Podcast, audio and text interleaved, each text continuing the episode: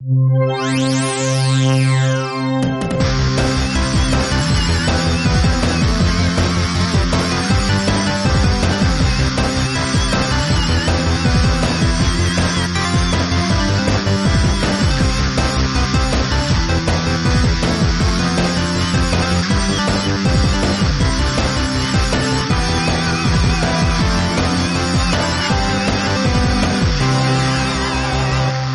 to the Megavision Sideshow, the companion to the companion podcast of Megavision's magazine, where we stray away from gaming news and what we've been playing to talk about just one movie, TV show, or maybe a single game or genre.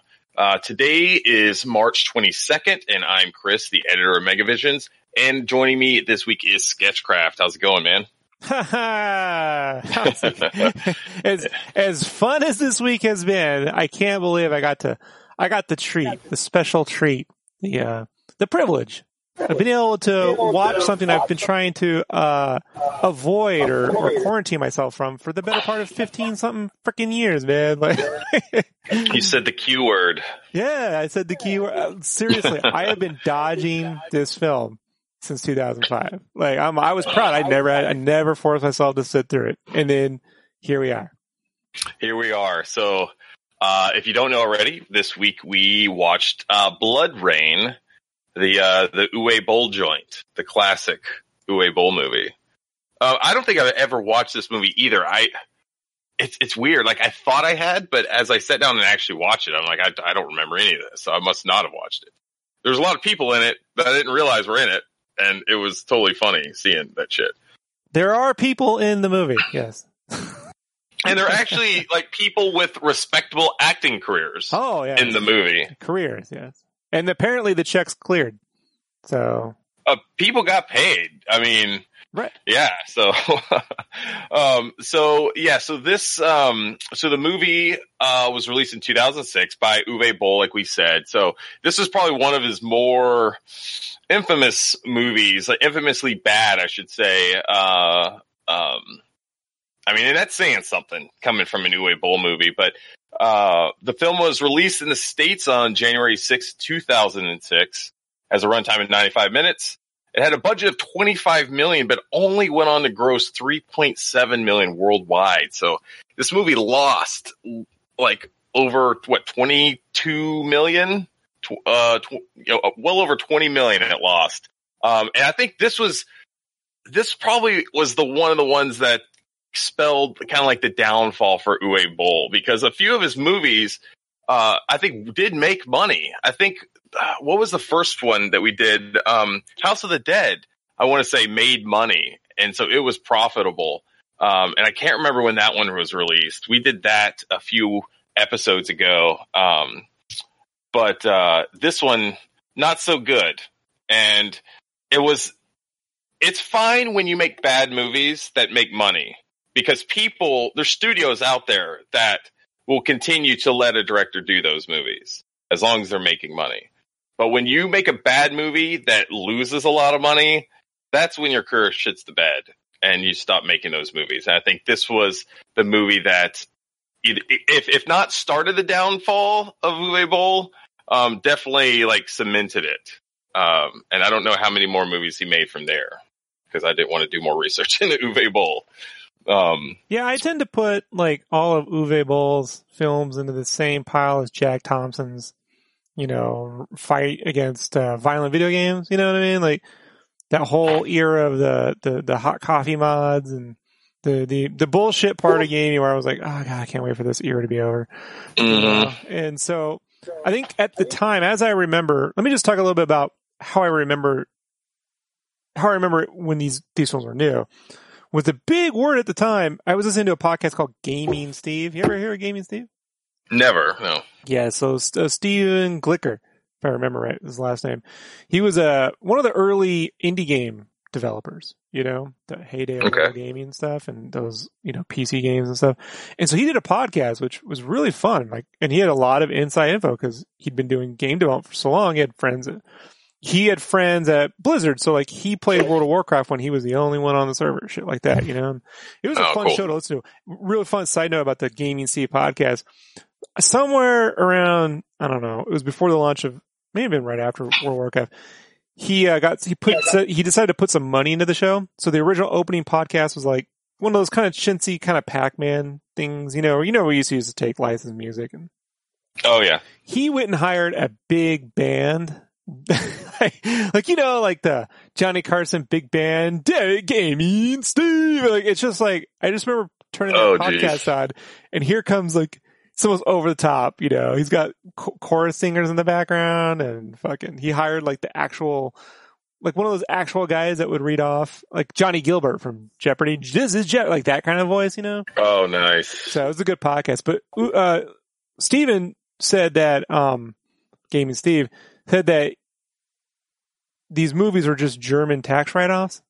That there was a giant tax loop in the German film industry, and so there was a lot of like shady money that was being used to, to launder Ah. tax credits. So like they may have lost money on the movie, but people may have pocketed, you know what I mean, like a few million here and there. So the studio lost money, but people people made money. Some yeah, the someone in individuals making it made the money, but yeah, Yeah. 'cause of- I mean the tax credits or whatever else. So, like, man, I'm not a fucking financial dude, you know what I mean? But Right. Yeah. uh, yeah, so that was the word, and that's how I sort of remember. I'm like, well, you know, why help organized crime? And the last I remember Uwe Boll was when he boxed a reporter and knocked the shit out of him. So, yeah. I guess he was an amateur boxer back in the day. So, um, if you talk shit to Uwe Boll, do it online. Um, and when he invites you to box him in a real match, uh, politely decline that. Don't do, don't show up like this guy did. Um, which, I mean, says something. The guy had balls to do it. Um, but yeah, he did get the piss beat out of him, which was, um, pretty funny. Uh, what do you remember of BloodRayne, the video game? Because you know what? I don't know if I really ever played those games much either. well, the last BloodRayne game I played was when I was working at GameFan. I think it was issue six or seven.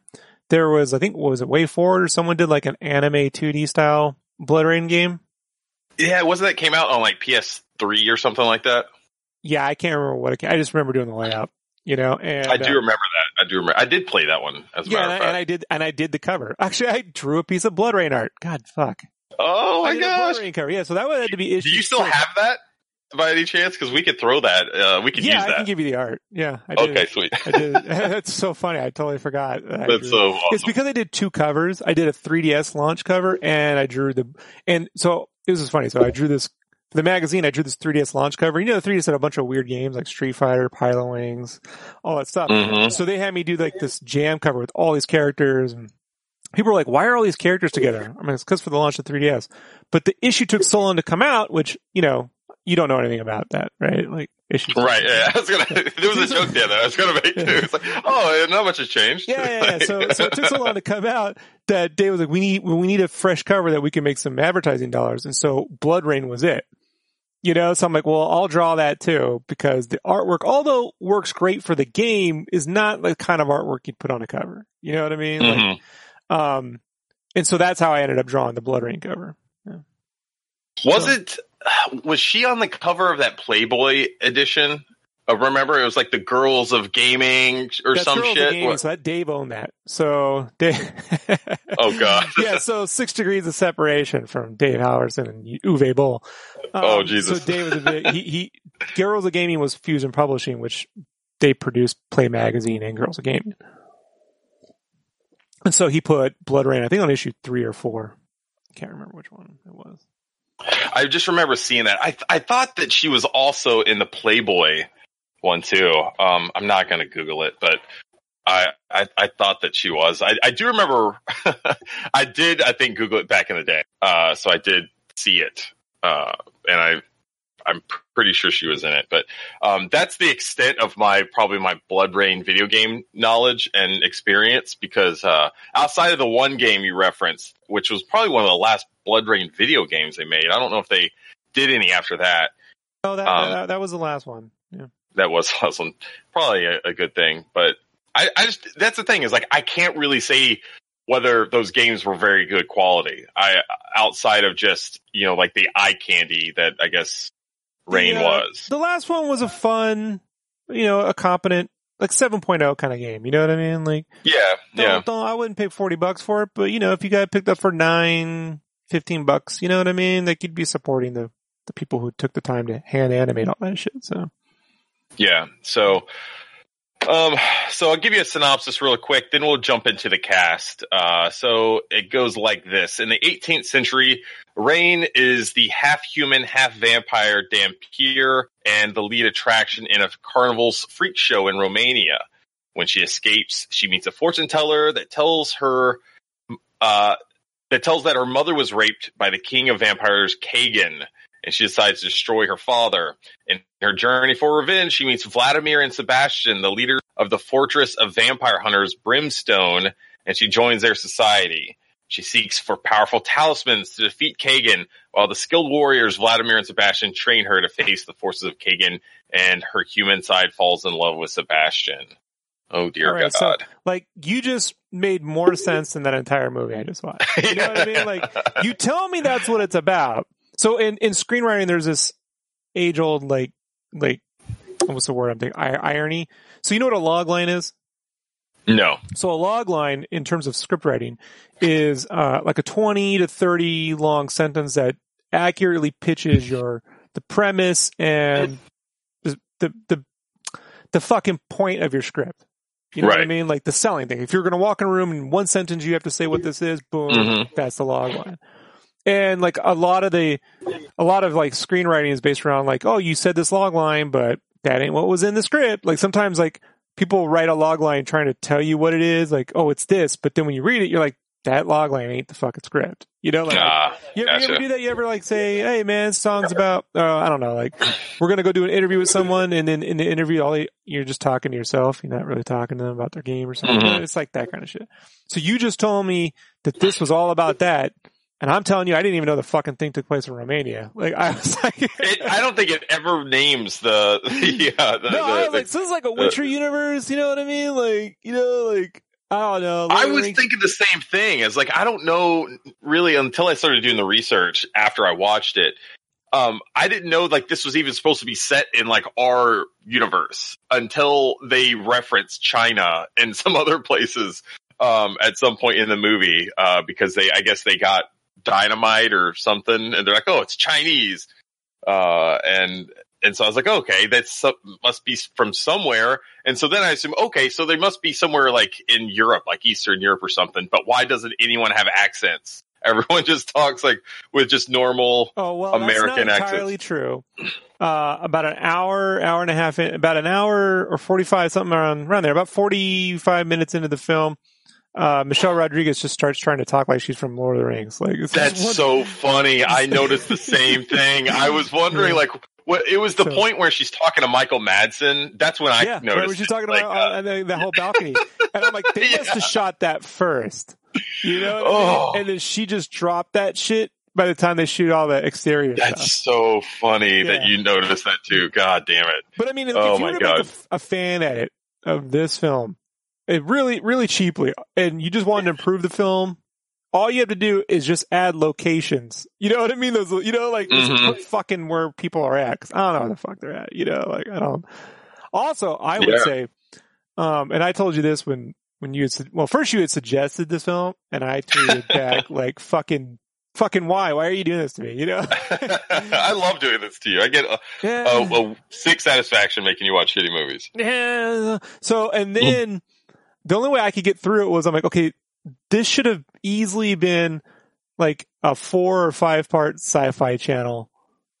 You know, like sci SYFY that, you know, like, like, or what was that? What was that? G24? What was that? G sixty of G? The gaming Oh, channel God. that was on at the Yeah, time. what is it? G24? Was it G4, G4. G4. So yeah, Yeah. G4. It should have. It, it had this been like a four or five part like TV show, people Yeah. would give it a much bigger pass. And you know what? This could have totally been like a Xena style TV show. With just Also. more blood and shitty sex Yep. scenes. But yeah, Mhm. yeah, yeah, yeah, yeah. And it we got to get into the sex scene later too. It really could have used a theme song. no, but this would have been one a, a perfect opportunity for people to make those like um, make those movies into like an '80s TV show style like thing. They've done it with like uh, uh, Game of Thrones. They've done it with those. Like this would be perfect for for something like that. Make it into like an '80s sitcom style. Yeah, I could see how they could easily just take the theme to Angel You know what I mean? And cut like a fucking opening, whatever. You know? Oh Jesus! and take some of those weird paintings and shit that's going on in the opening credits and just slap on Michelle Rodriguez, Mike Madsen. Mhm. You know what I mean? Billy Zane. God. And like, we'll get more into it, but there's a lot of people in here. I'm like, these are a lot of Buffy like regulars that don't have the benefit of having like a Joss Whedon or his entire crew, like their scripts. You know what I mean? Like, like, cause the, the, the makeup work overall, like the makeup work in this is pretty good for TV in 2005. You know what I mean? Like if this were a TV show, but as a film, like I know. this is years behind the Buffy movie, which came out like 91 or 92. You know, so yeah. Oh God. Uh, so let's get into the cast real quick, and then we'll jump into this uh, into the movie itself. Uh, so uh, starring is uh, Kristanna Loken, who I think this is soon after uh, when she was in Terminator Three, uh, and I think at the time, like she was looked at as like she might be the next big like female action star coming from that because I remember she had a lot of hype behind her. Uh, and I think this movie might have just completely derailed that. Um, so she stars as Rayne. Didn't she marry Michelle Rodriguez? What? Hold on. Did she? Because if you, I didn't realize, I'm like, she looks familiar. And you said T3, and I could have sworn Michelle Rodriguez and the Terminator 3 chick got together. You know, like No way. yeah. Let me see really quickly. Do, do, do, do. That would that would make me happy. Oh my god, Kristanna Loken in relation with Michelle Rodriguez. Yeah, they got together. Like, so they met here, right? So at least something good happened from this movie. Yeah, something good happened. I, mean, I, I don't have a problem with Michelle Rodriguez as a person, and for the most part, this is probably her some of her best acting. Oh god. Oh god. but I mean, Oh like, man. what we got to do is just you know you know how James Cameron raises the bar. Well, Uwe Boll lowers it. You know, we just got Oh, yeah. The bar way down there, Morty. You know, I have said a while back that uh, Michelle Rodriguez has become kind of uh, she's on like the Nicolas Cage level for me, where I just love anything Nicolas Cage does these days um, because he just does the same Nicolas Cage type stuff in everything. And Michelle Rodriguez is totally doing the Michelle Rodriguez stuff in this movie, where she makes the same kind of like um, like smoldery looking face, that just expression that she, it looks like she's trying to either like fart and she can't quite do it. Uh, it's just a pained look, and she does that in almost every scene. Uh, but she's great in this movie. I, I love it. But um, we also have Michael Madsen as uh, Vladimir. He's the senior member of the Brimstone Society. Um, ben Kingsley, who uh, famously played Gandhi, is in this. He's the king of vampires and Rayne's father, uh, Kagan. now hold on. Uh, to be fair, to be fair, I'm not against a super high end actor playing in a genre, you know, or even like B level film. I mean, to be that that's exactly how you get Max von Sydow is in, you know, is in Conan. You know what I mean? Or Mhm. Alec Guinness was in Star Wars. And I can I can see ever since the Alec Guinness and Star Wars thing, I could see every producer or casting agent going like when we get we get Ben Kingsley and BloodRayne, and they're like, this is like Alec Guinness in Star Wars. You know, Yeah. like, and then you're like, oh, he's going to just read off a card. You know what I mean? Like, not even. he fucking mails this in so bad. Like there's like there's the one scene where it, it, it reminded me of that scene in um I think it was the Two Towers where um Saruman is is giving a speech to uh these like men of the mountains, these mountain men. He's like they've they've stolen your homes, they've pushed you into the mountains. Go and get your revenge. It could totally be one of those scenes where he's like talking to his like army of men and uh, he's telling them to go forth and like attack. I think the monastery, um, which we'll get into later. But he just is like so monotone about it. Like there's not an ounce of emotion, and you can completely tell he's just reading lines. Yeah, so I mean, like, hey, I mean, to each their own, you know. But I, I, I know, like, I have complained in the past over how Jennifer Lawrence put in less and less effort on those X Men films. You know, I mean, while she was winning Oscars, it's hilarious. But I don't think I've ever quite. I mean, I'm look, this film I don't think is as bad as people made it out to be. Now, that's saying a lot come from a guy who didn't fucking want to watch it while I was watching it. You know what I mean? There- But Yeah, yeah. I, I've seen every episode of Mystery Science Theater 800 fucking times. I've seen far worse films. You know what I mean? Like, hmm so this just felt like so on Mystery Science Theater there was a there was a TV series that only had like like a few episodes called Ninja Master. It starred um, Okay. uh, Lee Van Cleef and uh, one of the fucking this fucking idiot. Oh, and Demi Moore had one of her initial roles in one of the episodes. She wasn't a regular, but she was in one episode. And so the the the the episodes went to tape as Ninja Master One and Ninja Master Two, but it's not a movie. You know, it's clearly a TV show. You know, like put Yeah. together, like, but it's just played as a movie. And so when you're watching on Mystery Science Theater, like you're like, yeah, this is clearly a fucking TV show or an 80s, a shitty 80s TV show we're watching. And I just felt like this was a crappy mid 2000s TV show we're watching, hmm you know, like dressed up as a film at best. I mean, a film. It probably loose- would have been better as an '80s TV show, to be honest. Yeah, I mean, it, look, if it at least had a Limp Bizkit theme song, you know what I mean? Like, Well, you don't get a Limp Bizkit, but you do get a Meatloaf in this movie. uh, oh, So, did you catch his last name? In it, uh, no, day. what was it? They put a day. Oh dear. So get meatloaf a day. Get it? And I looked it up on the wiki. Apparently it was, no, no, it wasn't the wiki. So I, I watched this on Amazon Prime. And you know, when you hit pause, sometimes they have little fun facts about the movie, apparently. hmm This one was the, the actress, the BloodRayne. Would you say her name was?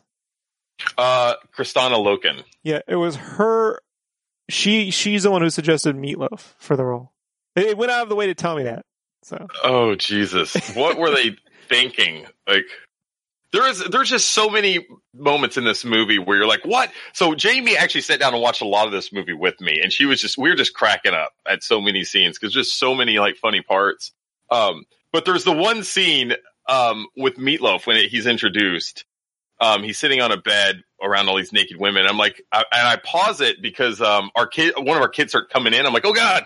So I pause it. Um, and I'm like, oh my god, that looks like Meatloaf. And and we all were also watching on Amazon Prime, and then I look down and see that it's fucking Meatloaf. I'm like, oh my god, it's Meatloaf! We just died. It was so funny because the the the wigs and everything in this movie are like just really bad. Um, everyone's wearing a wig, and they all just look incredibly fake, including Ben Kingsley's.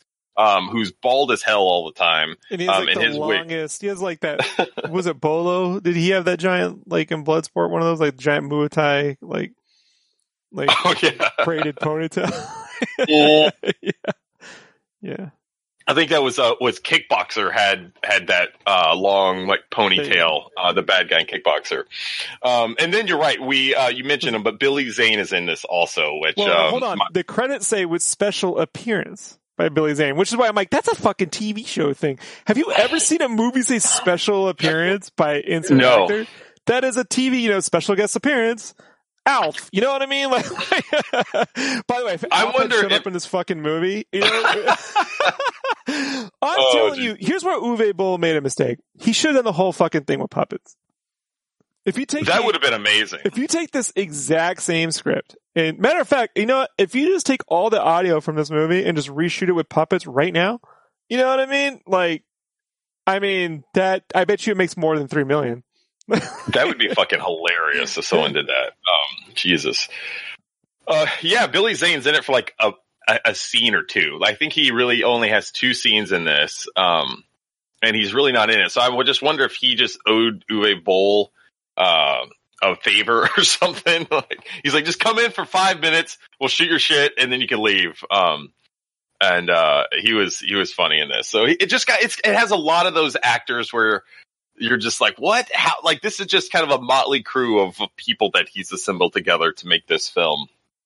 So, um, uh, well, shit. I guess we just jump into this, uh, this fucking movie. Um, the movie opens, uh, with our crew of, uh, Vladimir, Sebastian, and Katarin, who Katarin's Michelle Rodriguez, Michael Madsen's Vladimir, and, uh, Matthew Davis is Sebastian. And they're three members of the Brimstone Society. They go into this local uh, bar, uh, I guess just hanging out, just uh, talk to the bartender who says that uh, he has something of interest for them and shows them this flyer um, of a carnival that's I guess nearby, and it is advertising a she demon uh, and other oddities, and so they think that um, she's some sort of abomination, and so they're like, well, maybe we should um, check this out.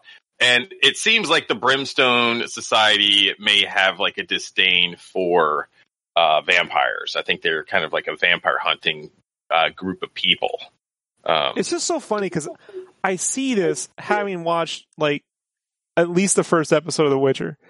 And I'm like, all right, I mean, is this the equivalent of Witcher in 2005? Like, nah, man, this is really cheap. Like, Mm. this is like, I mean, look, to give them, to give them some credit, it's a nice set, right? Like overall, I mean, when you walk, when you show up this town, there's tons of people everywhere. Like they filled it with people. They easily could have been like an empty fucking set, you know? So, yeah, yeah. like they clearly, it's not like, I mean, it's not like they weren't trying on some level, you know? Um, I want to Mhm. do also say as we move on through the story, the, uh, the, the, the lady who wrote the screenplay, I think Genevieve Turner, right? Yeah, Yeah. Yep. Sh- I- Guinevere. Guinevere, sorry. Guinevere, Guinevere, whatever. So how I, I remember is I watched a documentary years ago called Tales from the Script Mm. right? Um, and it's all like just random interviews. It's like you know they interviewed a bunch of screenwriters and they just jump cut between different. Yeah, Takes on yeah, stuff. And she shows up in the middle of because she co-wrote American Psycho, and so she Oh, shows wow. up and she and I had no idea she worked on this. She's like, you know, and then I worked on BloodRayne. I'm like, whoa. And so she's like, you know, scripts are sometimes a year late, but I was like two weeks late, and then Uwe, Uwe Boll calls me up going, where's that fucking script? Ah, I'm just screaming at her and shit. And she's like, who the fuck is this guy? So she hung up on him, and she's like, and she tells the story, and she goes, uh, I called my agent. I'm like, that fucking dude doesn't ever talk to me again. You know what I mean? So she finished the script thinking, you know, she finished it a week later, and she's like, look, I turned it in thinking, you know, like this is like the barest bones of a script. They'll they'll they'll come back with notes, and you know we'll fucking refine it. I know where this is going. Uwe calls in. He goes, "It's perfect. It's going right into production." She's like, "What?" You know. That's great. and then on top of it, her agent calls her back later and goes, "Yeah, so you know, like there's maybe like twenty percent of what you wrote in there. And he's just changing." Oh, wow. She's like, "And I want you to know." Uwe Boll is rewriting the script and he don't speak English. Ah, so she ends it doesn't matter. It's great because it's like six minutes. I'm like, this is like the coolest fucking bit in this whole this whole documentary, because she's laying out all the fucking dirt, and she goes, "So we're at cut to you know a year later, we're at the fucking red carpet premiere, and the only person laughing in the theater is me." Oh. She's like, every time they're open the mouth, she's like just cackling, ah, you know, this is horrible. Oh, Jesus. Yeah. um, this movie does one of those things where um, it's it's it's great. This would be a, a perfect movie for us to all watch like together in one room because there's just so much um, uh, unintentional comedy um, that happens in this movie, like right out of the gate. So they're they show up at the bar, right? They, they're talking to the bartender. He gives them that flyer. Uh, Sebastian is at the bar um, ordering a drink and this like uh, dude walks up to the bar next to him um, and uh, ordering something and sebastian looks down at this like lamp that has like a mirror on it or something he notices that the dude next to him doesn't have a uh, a reflection and so he just like nonchalantly like takes a knife out from his thing and fucking stabs him in the chest and kills him right in the middle of the fucking bar and he's sure enough a vampire and just starts like freaking out and dying and everyone just kind of looks around like, oh, huh, the fucking vampire, and just like goes about their business, like, oh, it's just another day in Romania, I guess. like, Like, it's just so weird. Here's the thing about this, and this whole movie, the pacing that Uwe Boll has is just completely irrelevant to like structure. Mhm. There's no rhythm or tone either through the editing, the dialogue, or the music. Like it is just so it speeds up, it slows down. The music just has this weird thumping, like it almost feels like um, if you go to Audio Jungle and you click in trailer music and someone has like a demo of all their fucking trailer music, it just feels like they just they're turning the volume up and down on that trailer music. Like Oh Jesus! but yeah, the, that's the, fun. the pacing when he looks in that mirror, like it happens so quick that I'm like, you could just you could just like not be looking correctly. You know what I mean? It's not like the clothes were hovering or some shit. You know, Right, Like, and it yeah. was uh, hollow. Like I don't know, man. Like it's just I get what he's trying to do, but there's no there's no pacing to this. yeah, know, like no, I agree. I agree with you. Um, when, the they roll what? into, when they roll into town, you don't you don't even know what the name of the town is. They, you know what I mean? Like there's no like I could easily We should we should just go in and do our own edit on this movie and just put fucking just make up names of shit like town and be like, okay, you're here now. You're in fucking like the Shire or some shit. Like it would make it better look. than just not having the thing this. though, Chris. Here's the thing though. Years from now, when they ask me what did I do during the great pandemic of 2020, I cannot say I re-edited BloodRayne. you know what I mean? I, I wouldn't live I couldn't live with myself. You know, But that could be like the best thing you can do for society right now. You you know, you talked about like how all these people are just stuck in their houses, can't do anything, and they're trying to maybe do something to like better mankind. This is your contribution. You could release a new fan edit of BloodRayne that just fixes fucking everything. or maybe I could just get if Uwe appreciates, I can get him to go beat up COVID. You know what I mean? oh man. He's a tough Um, so, so I want to say, um, the, you, you mentioned it, uh, towards the beginning where we were talking about like coming into this like, uh, kind of like castle village area. Um, and the next scene that we jump to is the, like the carnival area. So there are a bunch of carnies and they got all their like their wagons circled together. So it's almost like a carny village. Um, and this, you know, like this, the, the setting and, um, like the scene is actually done well. Like, uh, I, I was saying this when we watched House of the Dead is, um, they actually had like really good settings and everything in that, in that movie. Like th- that was like one of the best things about it, I thought. Um, and this does the same set, like stuff, like the sets are done really well. Um, so whoever he has like doing that stuff for his movies knows what they're doing. Um, it's just, yeah, well, I mean, if you think about how empty, you know, a film Resident Evil is, this is not an empty film. You know what I mean? There are people everywhere. Like there's even sequences later where you got tons of horses and people on horses. They Yeah. don't do shit, but they got them. You know, so it's like, like that's why when I said, look, it's not as big a travesty as people claim it to be. In that I've seen films get away with far less in terms of makeup and horses and sets and stuff. It's just that it looks like it looks like a Romanian television show. You know, like it doesn't. It's not a film by any stretch of the Mhm. imagination, and it's really a shame because it's just wasted on like. I mean, first off, there's just nothing. There's nothing. Everything these people say is some random bit of exposition. You don't really know how anyone feels toward one another. You know what I mean? Like they're just they're all just well, saying. most of it's like no one is like even showing emotion much. Like it's just, um, you know, people just kind of working through lines with blank expressions and stuff. Oh, and every Mike once in a while, Mike Madsen. Oh, yeah. got- the, look on his face when he reads shit is like, oh you know, you can tell some days is because he's playing with the sword a little bit, and then every other fuck he's like, eh. I'm like, so he did Kill Bill around this time, right? So, damn, dude, he really didn't give a shit. Like, it's not like he was. he's just cashing a check here, Yeah. uh, and he looks like he doesn't give a damn uh, throughout the whole movie. He has the same fucking blank expression no matter what is happening. He even gets fucking stabbed later on in the movie. And he makes no expression. He just is like, thank God I could finally get written off this fucking movie and just dies.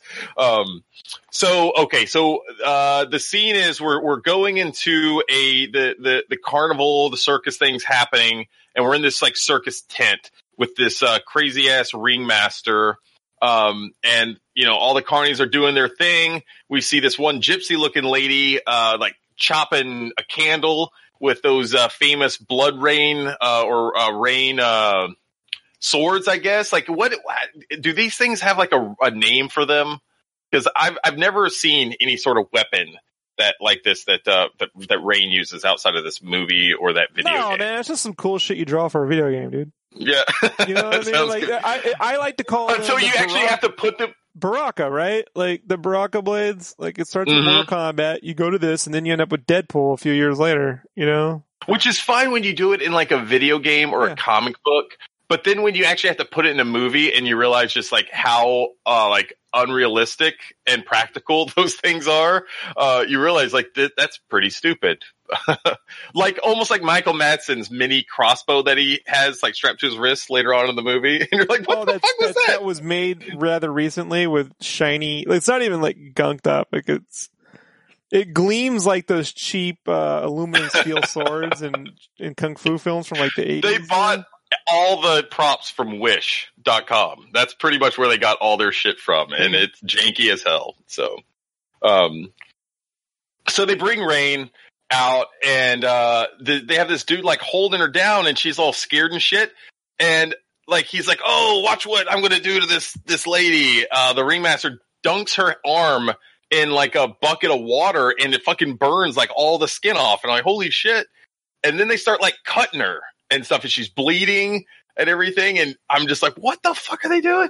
And then this guy cuts this like uh sheep's head off, drains its blood and she just drinks it in front of everybody and she all of her wounds and shit heal up and everything and you're like, what the fuck? So you know right away, okay, she must be like a vampire or something and just some weird weird shit happens. And then um, later that night, uh, that dude uh, who drug her in locks her into her little uh, cabin or something. And uh, later that night, he uh, comes in. I guess is all drunk. And uh, oh wait, wait, wait! I, I jumped ahead a little bit. She's she's locked in um, in like in the little train cart, and the gypsy lady comes in and tells her that she wants to like run away with her and gives her a a necklace, a, a crucifix necklace. Um, and then just kind of walks away and she just kind of like stares at it, uh, emotionless, just like always. Um, and then we get this really funny, uh, transition where we get like an exterior shot of this like castle. Um, but obviously like they don't have real castles that they can use. So it's all like CGI. Um, what did you, what did you think of the CGI, uh, shot here and just kind of the CGI overall in this movie? Because they use it a few times, right? they should have just done miniatures, man. You know, Like, Yeah. should- really, a model would have gone a long way. You know? The one thing I can say about this shot, I agree with you.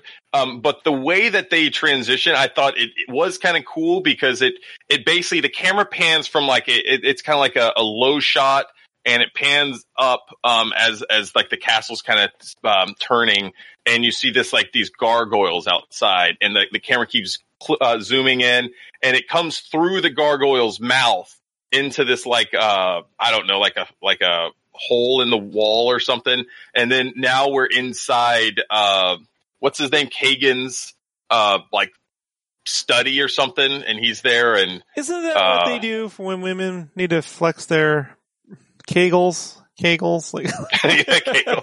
yeah, have you been practicing your Kagan's lately? that's what I'm saying. Like, Yeah. what a fucking name, you know? Like, Oh god, all right, that's hilarious.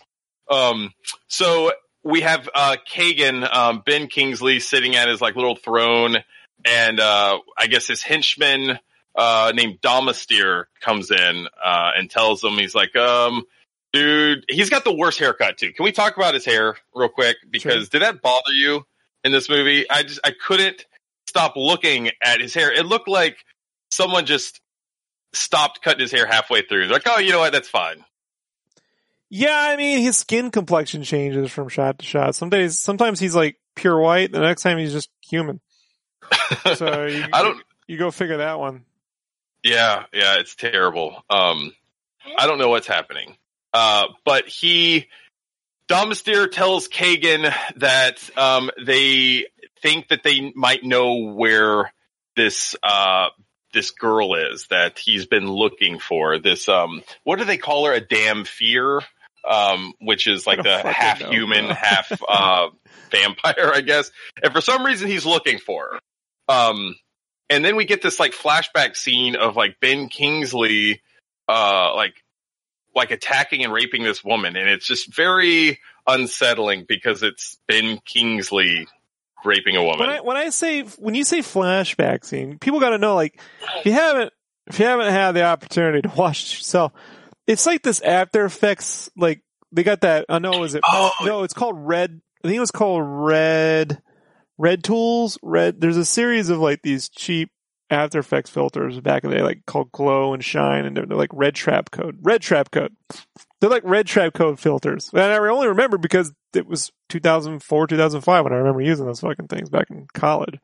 So these are like Red Trap code filters where these they're they're like blurring and they're they're streaking Mhm. everywhere. They let you know, and like again, there's no there's no con or how do I say it? there's the pacing is like there isn't like a reality pacing and then a flashback pacing. It's just fucking all over the place. Like it just happens. There's no sense That's of the only. Re- yeah, yeah, for sure. And that's like really the only like way that they tell you that this is like a flashback, just because they use these weird, weird filters um, on on it, which is which was is weird because if it uh if it like use those filters in a like a logical way. Like say maybe they did like a pov shot of like a monster that like you know changes from a human to a vampire or something and then you do a pov of that and then you use those filters there to show you like okay now i i, I realize like this is looking through the eyes of this like monster or something like that. So it looks different and then that would make sense. But this just like makes no sense at all as, as far as like why are you why are you using this other than just to try to lazily show the audience that it's like a flashback. and we're trying to add some add some pizzazz, you know. If that's there's one thing that Uwe Boll does in his movies is that he likes he likes new toys in his movies. And so he will take whatever is like the new hotness and throw it in so much into his movie. So with House of the Dead, that was like soon after they made The Matrix. So they have that, you know, that weird, what, what, what was it called where they have like that 360 Bullet track? Yeah. And so he does that in so many shots in House of the Dead. I, And so this, hold on. I honestly feel at this movie come out a year later, it probably would have looked all like Sin City. You know what I mean? oh my God, dude, that would have been amazing. it would have all been black and white with the red blood, you know, because that's he would have he would have easily done the the the direct video version of that. That would have been awesome. I would have loved that actually. That, that would, why, why, why what couldn't that have happened? Um, but yeah, he, he uses, uh, that, that filter, uh, very, uh, liberally throughout this. Uh, and it, it happens a lot. So, um, so yeah, so then, okay, that guy, um, the, the dude that locks her into that train cart comes in and, uh, he's drunk she's sleeping and he basically like gets on top of her he's gonna you know uh rape her and she wakes up and like grabs his bottle and like hits it over his head and he starts bleeding which i guess like turns her into some sort of like blood rage. So she um initiates blood rage mode and just starts killing everybody. Like people are just running around. She's just biting people and stuff. Um to include like that one girl, like that was her friend, and she just turns around and just bites her for some reason, and she's like, "Oh no, I know it was an accident. Take my swords," and so she just runs not- uh, off. But here's the thing: what you're failing to explain now is when we come out of that flashback sequence of the, the rape, we cut to her Yeah. running in the forest. That's right. So she's That's running in right. the forest, and you're like, all right. And then she stops and she she breathes, and then she you do another flashback where you see her do all this shit, only to end up back in the forest. I'm like, why could why did one? You just did a flashback sequence like was at least twenty something years old. Why would you flash back to something that just happened? Why not just fucking show that chronologically? Like it makes no sense, dude. Like, I don't know what the reason. I mean, I don't even know why we're he questioning speak like, English, the bro. logic. You know, like I don't fucking know. But that doesn't mean that like he doesn't shouldn't know how to make a movie. Like, Well, I love it. There, you know, yeah. Stay correct. um yeah but so yeah it, it just i love it because like there's just so you're right it, this is all in flashback stuff too. So which is weird because it's a little bit different because it seems like um oh man it's like a like a, a tilt shift i guess type of thing where they're where like only a small part of the thing is like in focus and everything else is blurred around it Um, and she's just f- fucking biting everybody to include the ringmaster who she, um, grabs his sword and like slices through his like stomach. And it's just this giant fucking spray of blood that happens. It's like an absurdly amount of blood that comes out. It's just ridiculous, which is kind of sets the uh, expectations for how much blood is going to happen in this movie because it's just an ungodly amount that happens. Someone could get a, a paper cut and you just see this gigantic spray of blood in this movie. I love it. Okay. It's great. um, yeah, I mean, look, this is where I'm like, okay, so this TV show, but wouldn't have played well on WB. Sci-fi would have been the place to go, or something, you know, mm, so. where he could really flex his uh his kind of uh artistic muscles, right? flexing, you know? um, so she's like, yeah, crying and just like you know, uh, being all emo vampire out in the woods now. Um, and so I guess we cut to the next morning where uh, Michael Madsen and company are riding their horses, and this is actually a really beautiful scene right here. Like it's, I, I guess they filmed it in Germany. You were saying. I, I, I think they did because there's another scene later on that shows an exterior shot of a castle, and um, Jamie said it was something like uh, Neusch Weinstein or something like that. I know uh, German so tax credits, so it had to be shot in Germany. But I can't yeah. confirm that, but yeah. Um, and so it's beautiful, man. Like this is it's a really nice like setting. Um, and so I mean, but if you're shooting out in, in beautiful places like this, um, I guess it's hard to fuck that up. But anyway, um, they're riding around, and I guess they're they're they're searching for that carnival or the the circus place that uh, they had learned of the night before. And they get there, and there's just dead people everywhere. Um, from it's we're basically see like the the what Rayne has done to all these people, and there's all these just like little kids running around crying, and uh, Michael Madsen's just like, oh, we got to get to work. And they just start chopping the dead people's heads off. And it's like, what the fuck? Like they don't even, they don't even like introduce themselves to the people in the village. They just literally come in there and just start chopping the dead people's heads off. So you're like, what do these poor little like carnies or what are they thinking? You know, they just got all their people got killed that night before and they got these weirdos that are coming and chopping people's heads off. Well, that's right. Fucking... I guess apparently everyone in this world is just fucking used to people being murdered left and right. when I say this world, I'm like Romania, I guess. Right. well, I guess so, man. Uh, I I just feel bad for those people over there with just everyone dying all the time. Um, and so then Michelle Rodriguez goes over and she finds um the lady that gave uh Rayne the swords, and she's just laying there. I guess I thought she was dead at first, but I guess like Rayne just bit her a little bit and just left her there. So she's fine. She's not like dead or anything. And the people are, the dudes are asking her like, Hey, who did you see who bit you? And she covers for Rayne. She says, no, I didn't see her. And Michael Madsen's just all, you got bit by a vampire and you didn't even see who did it. and it's like, oh dear. Oh, that's funny. Um, See, all he needed and, was that, that, that margarita slushy he had in Kill Bill Volume 2. you know, like, the, the, thing is, is they, they, he really should have just been drinking as, as that character the whole time and I could have bought more of it, you know? Yeah.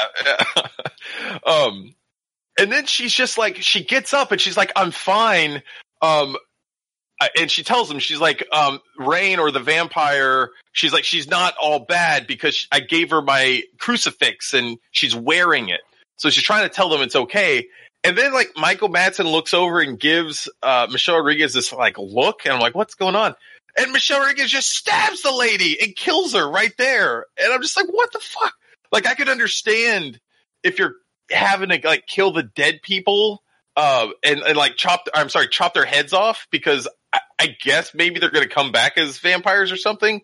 But this lady was alive and they didn't even explain or, or like give any sort of justification as to like why they have to kill her right now because maybe she's going to turn into a vampire or something. Like they don't even talk about it. They just which kill is, her and just walk off. Which is even more crazy when you consider the fact that this movie goes out of the way to explain shit we already fucking know. Like, there's scenes where they're like clearly coming to take him out of jail, and like we will take you out of jail now. Like no shit, you know what I mean? Like, and then I love like afterwards, um, they pour like some um some like uh alcohol on a couple bodies and burn two people. They burn the bodies, which makes you think, oh, like now they also have to burn the bodies. So oh, like, it's like the they- smell, you know? it purifies it or whatever. Meanwhile, in the same scene, there's like four other dead bodies around it. That's not even. The, there's like two people that they burn, and then everyone else is still dead on the ground. And these poor gypsies are just kind of like, "What the fuck's happening, man? Like, can you just leave us alone?" And uh, I just feel bad. I just feel bad for them. Um, it's just crazy. So the next scene is great because this is when we get introduced to uh, Billy Zane, um, and he's just kind of like walking around, like doing that Billy Zane. He looks like a a pirate or something, like maybe like a like a like a, a dandy pirate. He's got like the the the the wig on with like a little bow on the back with like a long ponytail and like he's Oh, got. Look, look, look, look. It's easy to make fun of Billy Zane. you know, It's That's true. That's he played true. the Phantom. You know what I mean? He he was a, he he he hit Rose in Titanic. You know, Mm. um, but son of a I, got, I gotta say he is trying. Like he brings the most level of gravitas, if that's the word. I, you know what though, I will agree with that. Yeah, Um, you can see the guy next to him is like shocked that he, you know, he's playing off it a little bit. Like you know, like not used. He's like, oh shit, Yeah, can we're gonna do this. Oh, we're gonna act. Okay. I- Now, I don't know where the fuck he is or who he is. I guess he's Michelle Rodriguez's dad. Fucking right. You know what I mean? Yep, yep. That's who he's supposed to be. No like he got like way, you know? we don't we get okay, and so the in in some excellent writing and just storytelling, like they introduce us to Billy Zane, this mysterious character, um, but they don't reveal like his true identity until later in the movie when we finally learn that yes, he is he is uh, Michelle Rodriguez's father, but he's also once a Brimstone Society member who has got turned into a vampire. And so she is now on a quest to basically kill her dad so he won't be like a vampire anymore. But what's weird though is that like in this movie, like you turn into a vampire, it's not like you're just this like bloodthirsty person who has no control over him. It's like you're still the same person. You're just a vampire now. So like why does everyone want to yeah, kill apparently you? they can eat normal food too. yeah, scenes later so on where like- Blood Ranger's eating he's like- soup and bread, and I'm like, what the fuck is this shit? Like, what's the, what, what? Like, it's just so like weird. It's, it's like I could completely understand the logic if like they're just having to like going around killing like little you know Romanian gypsy babies and stuff in the dead of the night, but they're just he's just being like a count in this like super nice castle with candles and you got like servants and stuff. He's just chilling, man. I mean, Um, this is essentially what Meatloaf was singing on, and I would do anything for love, right? The same room. yes. Um, and then he speaks of this, uh, this like talisman that's hidden somewhere like the Brimstone Fortress. And it's like supposed to be, have like a lot of value and he wants this artifact. And so this is kind of the first time where they introduce the idea of these like talismans, um, in the movie where they have like, they could give someone some sort of powers and stuff. Um, and so that's a little bit to kind of look forward to. What's funny though too is that as Billy Zane's talking to his his servant, it does this weird like close up um, on his neck to show you that he's got like uh like vampire bite scars. So it's like, oh, if you didn't know already, Billy Zane's a vampire. Yeah, I mean, look, I tried not to think about it too much. I'm like, that could be herpes simplex five or whatever. Oh, God, like that. Oh, Like, yeah, you know, what I mean, he could have been a little casual on Romanian for uh, spring break or something, for all I know. right. yeah, he uh oh god. Uh Romanian spring break. I'd love to see that. um and then um so then we cut to these like low like little I guess gypsy people that are driving in their cottage like this little wagon and I guess these vampires come out of nowhere and start attacking them. And Rayne is like creeping out in the woods and sees this happening, and she runs out and just fucking bites the vampires and sucks their blood. And so this is where she tells them, she's like, "It's okay. I don't kill humans. I only kill vampires." And I'm like, oh, "Okay, you want to come with us?" And they're just like very Yeah, they're weird. Way, like, they're way like, yeah, cool, man. Hang on, like, get in the Scooby van. Yeah. Like, you know, Jay and Silent Bob Strike Back when they get in with the Scoobies. Mhm.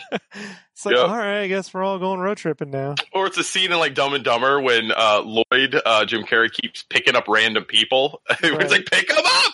This is that scene where they pick up a vampire uh, who kills other vampires. And um, this is this scene, next scene is when we first see Kristanna Loken like having to act in this. Um, she actually has like real dialogue where she's trying to have a conversation with this lady and his daughter where they ask her like, um, why did you save us? And she's just like, I don't know. Where's your family? I don't have a family. And it's just like, oh God. And the girl just kind of like looks down. She's just like, Jesus Christ.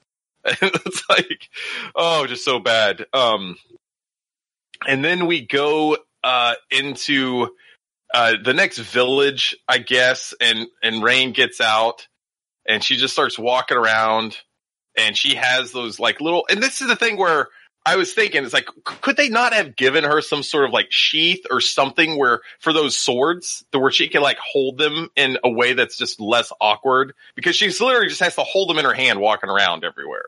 It seems just like, could you not have done something to help this poor lady out? I don't know, It's just man. You know what I mean? Like, I mean, I don't know. it's almost like if Uwe Boll had stuck around to make a Berserk movie.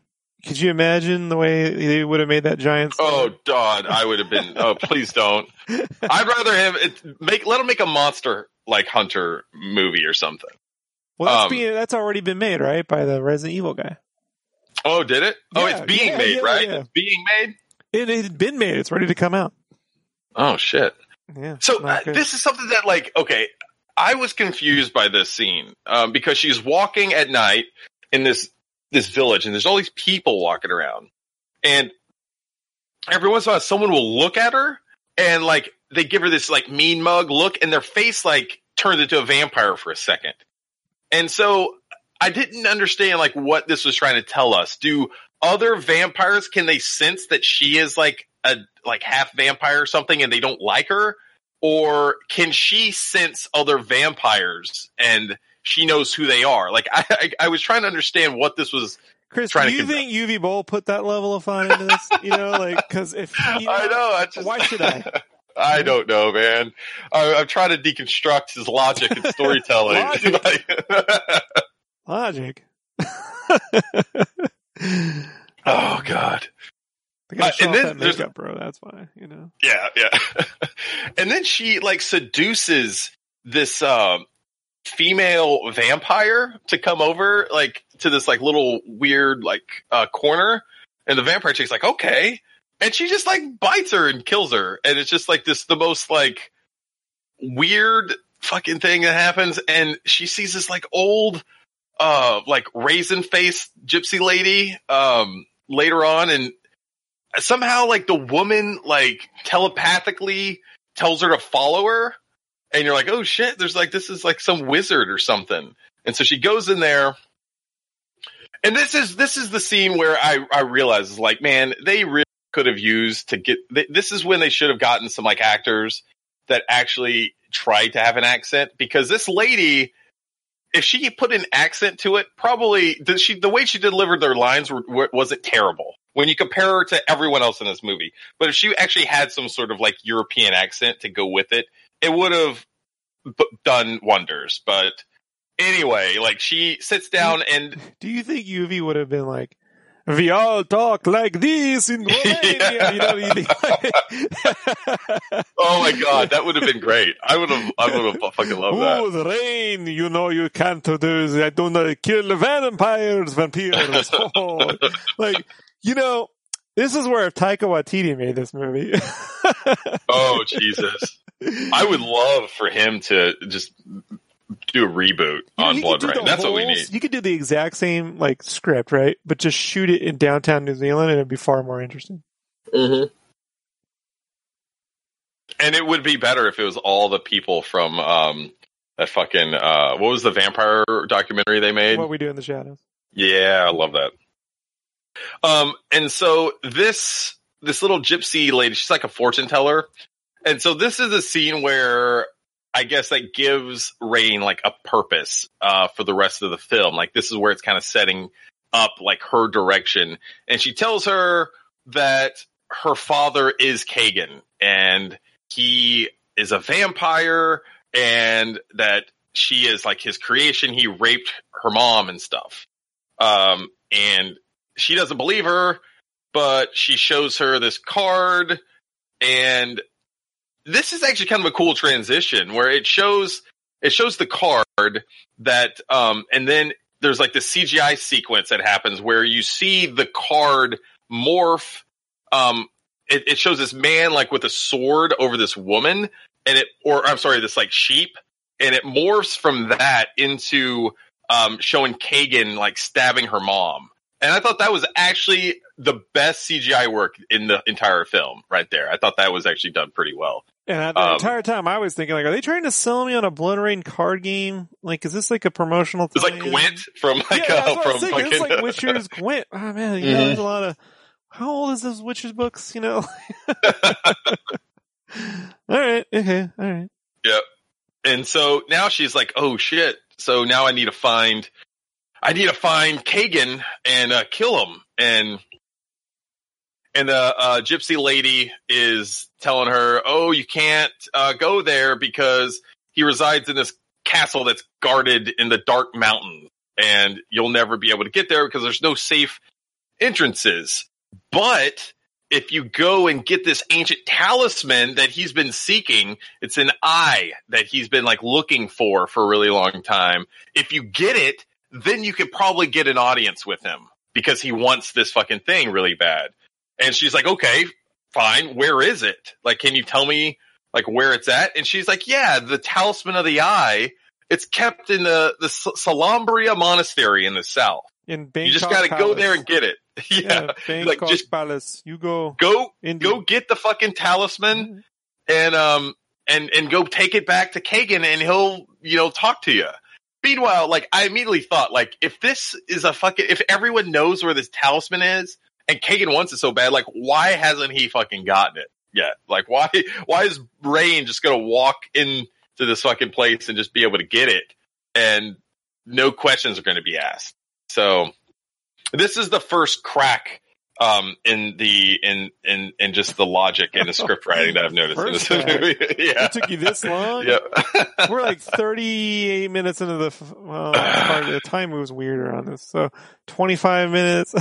twenty five minutes or so in. Yeah. Um, man, um, what's happening now? So, um, so Domastir comes back in the next scene, and he's back in Kagan's uh, castle, and he tells uh, Kagan that uh, the Dhampir is looking for the eye, and he uh, wants Dhampir to go get it and kill uh, Rayne and bring it back to him. And so, oh, I want you to talk about this next scene because this is next scene is the the horse scene that you were talking. Yeah, yeah. All it, of a sudden, it cuts to like this is where I'm like, now we're going to bust out our Lord of the Rings shots, right? That's what I was going to say. This is definitely he got this from like uh Lord of the Rings with the Rohan riders. Yeah, we got some, we got some of like, the, the the the camera on a plane shooting across the mountain, watching mm-hmm. people ride a horse.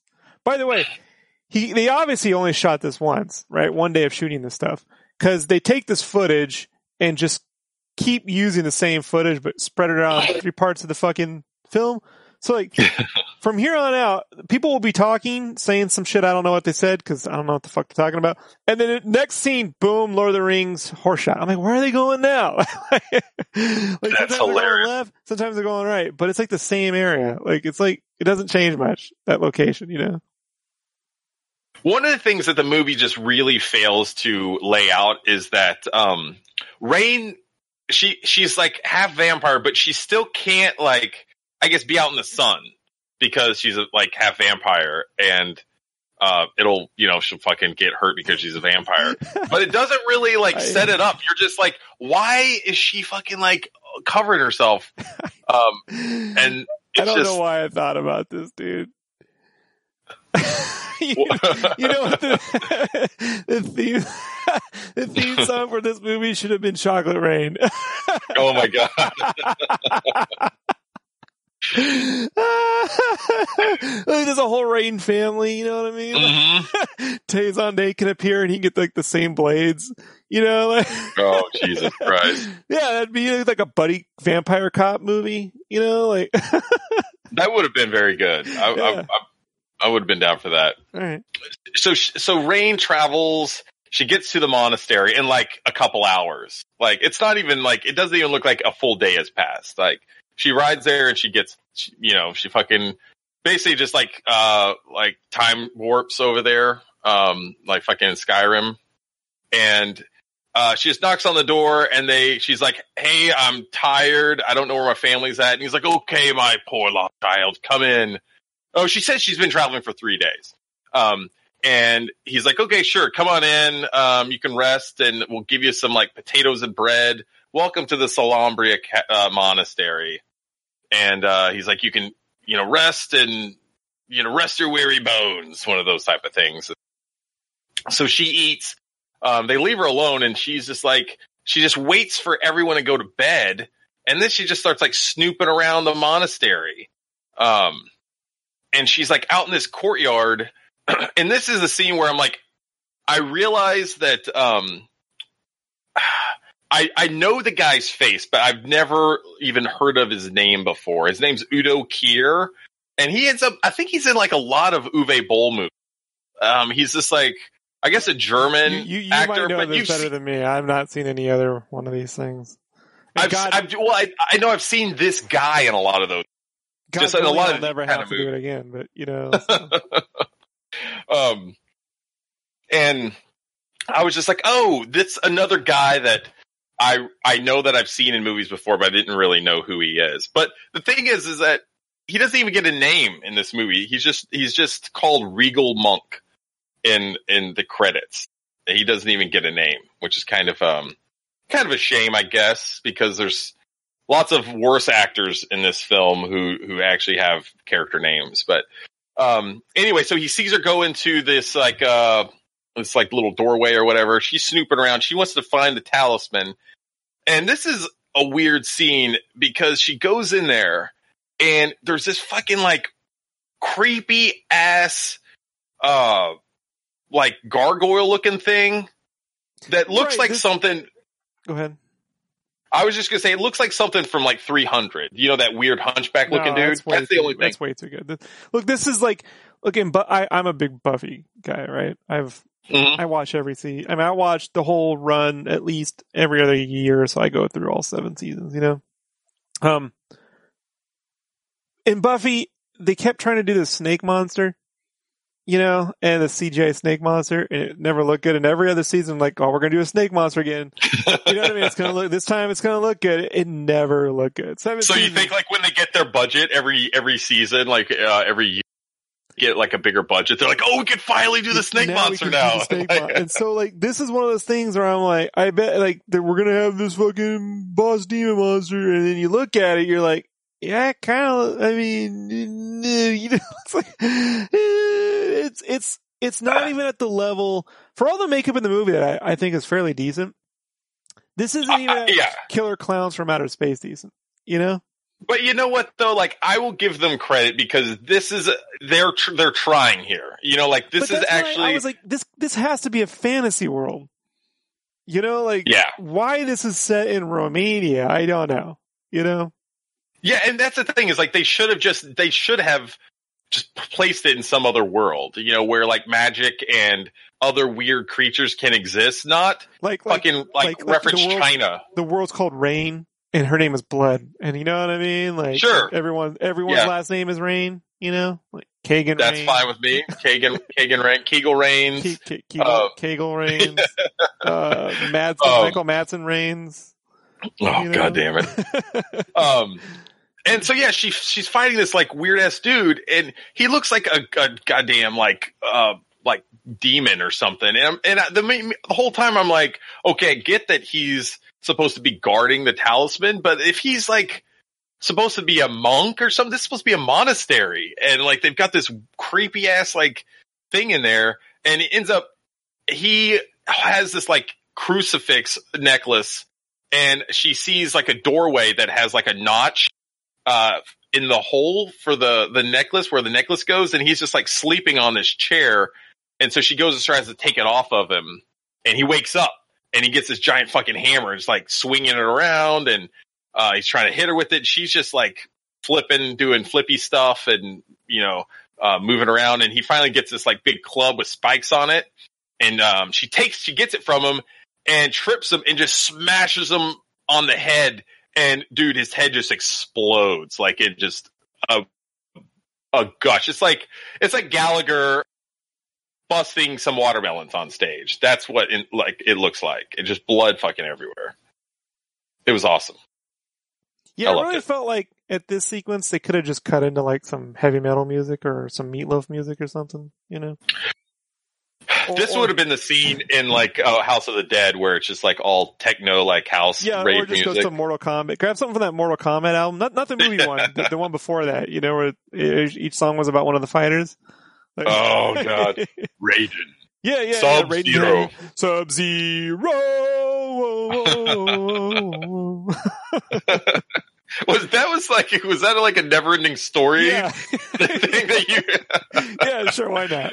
oh God, I'll I'll buy it. Um, I did this next scene. I didn't understand what the hell was happening. Um, she goes in. Okay, so she unlocks the door, and this is like something from like I don't know some like bootleg Indiana Jones bullshit going on here, where she starts like walking. It, it's like this big. I guess octagonal like room with like stone pillars on either side, and on the floor there's all these like like notches like cut uh, on the floor, and she takes her first step, and um, all these fucking like saw blades like like roll across the floor, and you're like, oh shit, like you can't you can't go out there, and there's all these like spikes that come on the wall. And so, like, how are you going to get across? Because she sees that there's a box on the other side. So she's like, okay, I need to get over there. And for whatever reason, she just like throws one of her swords out in the middle of it, and the saw blades come out and like knocks it into the the fucking ceiling. And you're like, okay, I wonder what's happening there. And then she throws the other one across the room, and it like goes into the wall. And somehow she does some weird flippy cartwheel stuff and just misses all of the saw blades, and she just makes it across. Um, Literally, you ever the- see Jay and Silent Bob Strike it's been a while. There's a whole sequence where this female team of like, you know, thieves have to like jump through a laser thing, you know? And it's got all this techno music and they each have their own moves. And the third one finally gets across and then she rips a big old fart, sets off the fucking alarm. Like, That would've been this great. This movie just needed a sense of humor.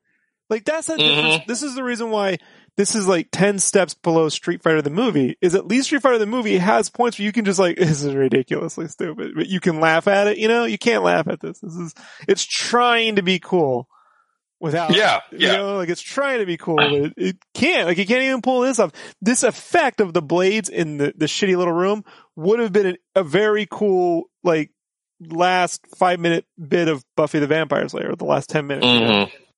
Um, but here it's just like it's not even a set piece. You know, like it's barely what you would call a set piece. So And what I was questioning- done those flips so far in the thing. We don't even, you know what I mean? It's not like she, Yeah. you know, like she's. Uh, by the way, does she have super strength? Like, how does it work? It's They never explained. It's just never, they have never even fucking bothered to explain it. Like, it's just, I don't know. She picks up the, she picks up the box. And then like where she picked it up, I guess it was like sitting on a water fountain or something because all this water starts bubbling out of it. And she's like, Oh God, what? And she turns around and mind you, she just starts walking backwards. Um, from the same area where she had a flip through where all those giant saws came out. So I would have loved it if like she walked backwards and the saws came out and just cut her fucking in to pieces and the movie was over. But for whatever reason, because she picked up that little box, like the saws aren't are deactivated now. I guess. Like that just makes no sense whatsoever. So anyway, so she starts like realize like, oh shit. Um, and then the door that she just came in from shuts. And then all of this like water starts like filling up in the room. And Very Meanwhile, I must- I mean, it's like they turn yeah, it's hose. very slowly. Like this would, yeah, they, they put maybe like four or five water hoses in there. Li- Literally, there was more water pressure in the slide from Goonies. it would take like maybe four days for this room to fill up with water at this rate. Um, and then I'm just like wondering, like, what is like, why is she freaking out about this? Cause I guess I forgot from the very beginning of the film that in this movie, for whatever reason, like vampires are damaged from water, not holy water, just water. So like, I guess you can't go out when it's raining, even at night, if you're a vampire, because if you get touched by water, you're just gonna fucking die, which makes no goddamn sense at all. But in this movie, sure, whatever, who cares? So she does this weird thing where there's the water filling up on the ground, and so she jumps and does this flip and grabs on to the sword that got jutted into stuck into the ceiling. And so she's hanging upside down by the sword and it's slowly like coming out of the wall and she's like, Oh shit, you know, I'm gonna, you know, something's gonna happen bad. And the box op- of the talisman opens up and something falls out of it. She grabs it. It's a fucking eyeball. And she starts like looking at the eye and all this weird stuff starts happening. And I guess somehow it's an she- eyeball in in that like when you go to the gift shop at Adventureland and Disneyland, and there's like a carving of a wood eye or something. Yep. It's not It's like basically one of those. it's not. It's not. It's very. I mean, it's an eyeball in the loosest sense of the the words. hmm And I guess she absorbs its powers or something because the the sword falls out of the ceiling and she falls to the ground and she has a few droplets on her. Um, and she's like, okay. And she's like, what the fuck? And then See, they used to do This- these chintzy moves on Buffy where like a computer would look at you and then you get possessed by the computer.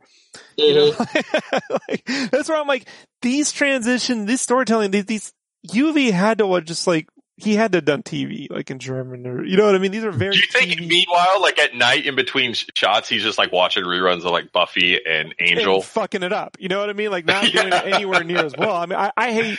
Don't don't kid me. I'm not going to kid you for one second. Buffy is light years beyond. It's like, but I'm saying go back to the first season of Buffy. You know, and even then, it even then, man, like the Master is way more a compelling villain than Kingsley.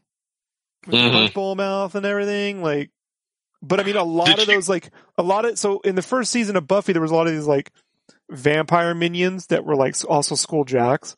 And so like Kagan's like main dude like totally could have been a jock on Buffy. Like like, what's his name? Like Damastery or Damascus or some shit. I he can't would have just been Yeah. like Don or something on the football team, beat up Xander and shit. You know what I mean? Like come around just kicking Xander around and shit. Like Oh god, that'd be hilarious. Like, yeah, every time I see him, I'm like, this could have been little Sunnydale, but you know, bat bullies and shit. Like, it's, oh, it's funny.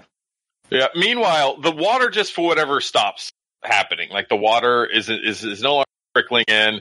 Her eyes have changed color, and then the one monk that greeted her, like when she first came in, um, shows up, and he's like, "Follow me." But what's weird is like he has her swords in his hand when he walks through the door. But her swords just fell on the ground like Ah, moments before. Did you? Don't. I know. but did you notice that when you Yeah. watched it? I was like, Yeah, but you know what, man? It's kind of like shit respawns in a video game. so you know, sure, okay. perhaps perhaps the script script hit a memory limit and they something. Okay. Well, you know what? There's fast travel in this movie, so why not? Like, you know what sure, else I we would could do that. do in my in my in my in my edit of BloodRayne, the the fan edit, I put in loading screens. You know what I mean? Just to Oh, that would be great. Yeah, and that's the thing is like he should have done something like that because in, he does intersperse like um bits of actual gameplay from House of the Dead, which is right. Fucking hilarious. But we don't really get any shots of like the BloodRayne video game in it. Um, and so if he had put loading screens in it, that that that could have could have saved this film, I think. Um, and Save. So- like it would have gotten over three million. You know, I mean, I that know, would put in the five million category. oh god. Know? Um, and so uh, the regal monk comes in. He's like, "Oh God, what did you do? You absorbed the eye," and and he's like, "Now you've done something that you shouldn't have done." Um, and he tells her there's, there's actual three talismans, an eye, a rib, and a heart that came from this long dead vampire named uh, Beliar or something, B- Beliar. And he was like the w- most powerful vampire. And here's a bit of exposition that should have been fucking put up way in front of the movie. We're like more than 30 minutes into the film right now. And this is when it's finally revealed like what can kill a vampire in this in this universe that they've set and created. It's water, sunlight, and a cross are the three things that can kill a vampire. And if you get each of those, if you're a vampire, right, and you get each of those talismans, you collect Beliar's um, heart, rib, and and uh, fucking eye. To Simon's Quest, right? Basically, Right. you can then become like this fucking invincible vampire that cannot be killed by. cycles. There's a kind of collect the rib. I mean, like, the last time I remember collecting a vampire's rib was in Simon's Quest, and I fucking hated it. You know, so this this movie could have used the soundtrack to Simon's Quest. I'll give it that.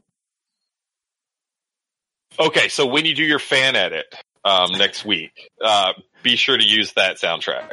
Yeah, there you go. I will. Yeah, I will. You, you, you keep it up. Keep it up, buddy. Yep. By the end of this, you're going to be dead set on doing it. Um, which is um, which okay. So here's the weird thing. So he's like, okay, you're a vampire, but how are you immune to a cross? And she's like, no, I'm a dhampir. There's a difference, Mister Monk. and he's like, oh, tomato, yeah, catsup. yeah. Ca- It reminds me Yeah. of that scene of Simpsons where, where Mr. Burns is trying to tell the difference between ketchup and catsup. You know. I get it. Oh, yep, yep. By the way, I just you, just solidify when I do make this fan edit, it's going to be called BloodRayne, Dead, Dead, Dead Set. You know what I mean? oh my Yeah, god, that's the name of the fan. BloodRayne, Dead Set. dead set. I love it. And so then, okay, this is a kind of a cool scene because this next one, because we get our first big battle.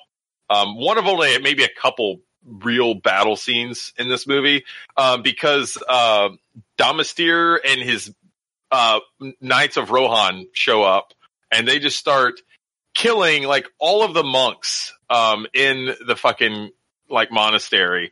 But these monks are like warrior monks too, because they've got fucking like bow staffs and bows and arrows and shit. So they're badass in their own right. And so they're fighting back. And you got like a pretty good fight scene. There's this one monk that's like a fucking like kung fu master and he's kicking ass with the bow. Did you see that?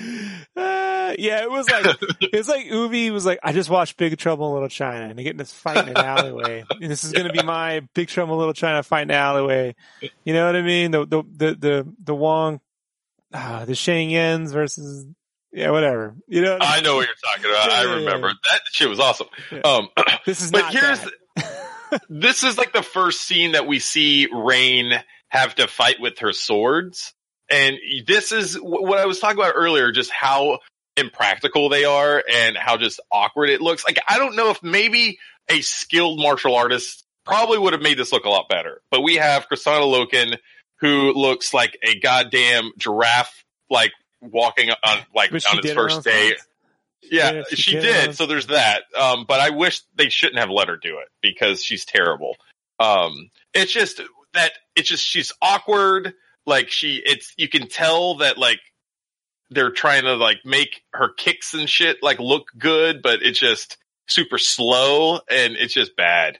Um, and meanwhile, Domastir is fighting that fat monk uh, that showed up, and he's putting up a pretty good fight for a minute, and then he just like stabs him and kills him, and he, he's dead. And then we get this crazy scene of uh, Rayne stabs this dude in the fucking eye socket. That was uh, some that was some practical effects that I thought I was like, oh shit, like that's looked painful as fuck.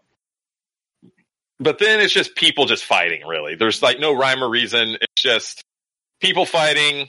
And then the saddest part for me is when finally the little kung fu monk gets killed. I was I was hoping he was going to make it out of this alive, but sadly, um, sadly no, he does not. Um, and then Michael Madsen and his buddy just show up out of nowhere, I want to say And they just start joining It Reminds me of like the guy.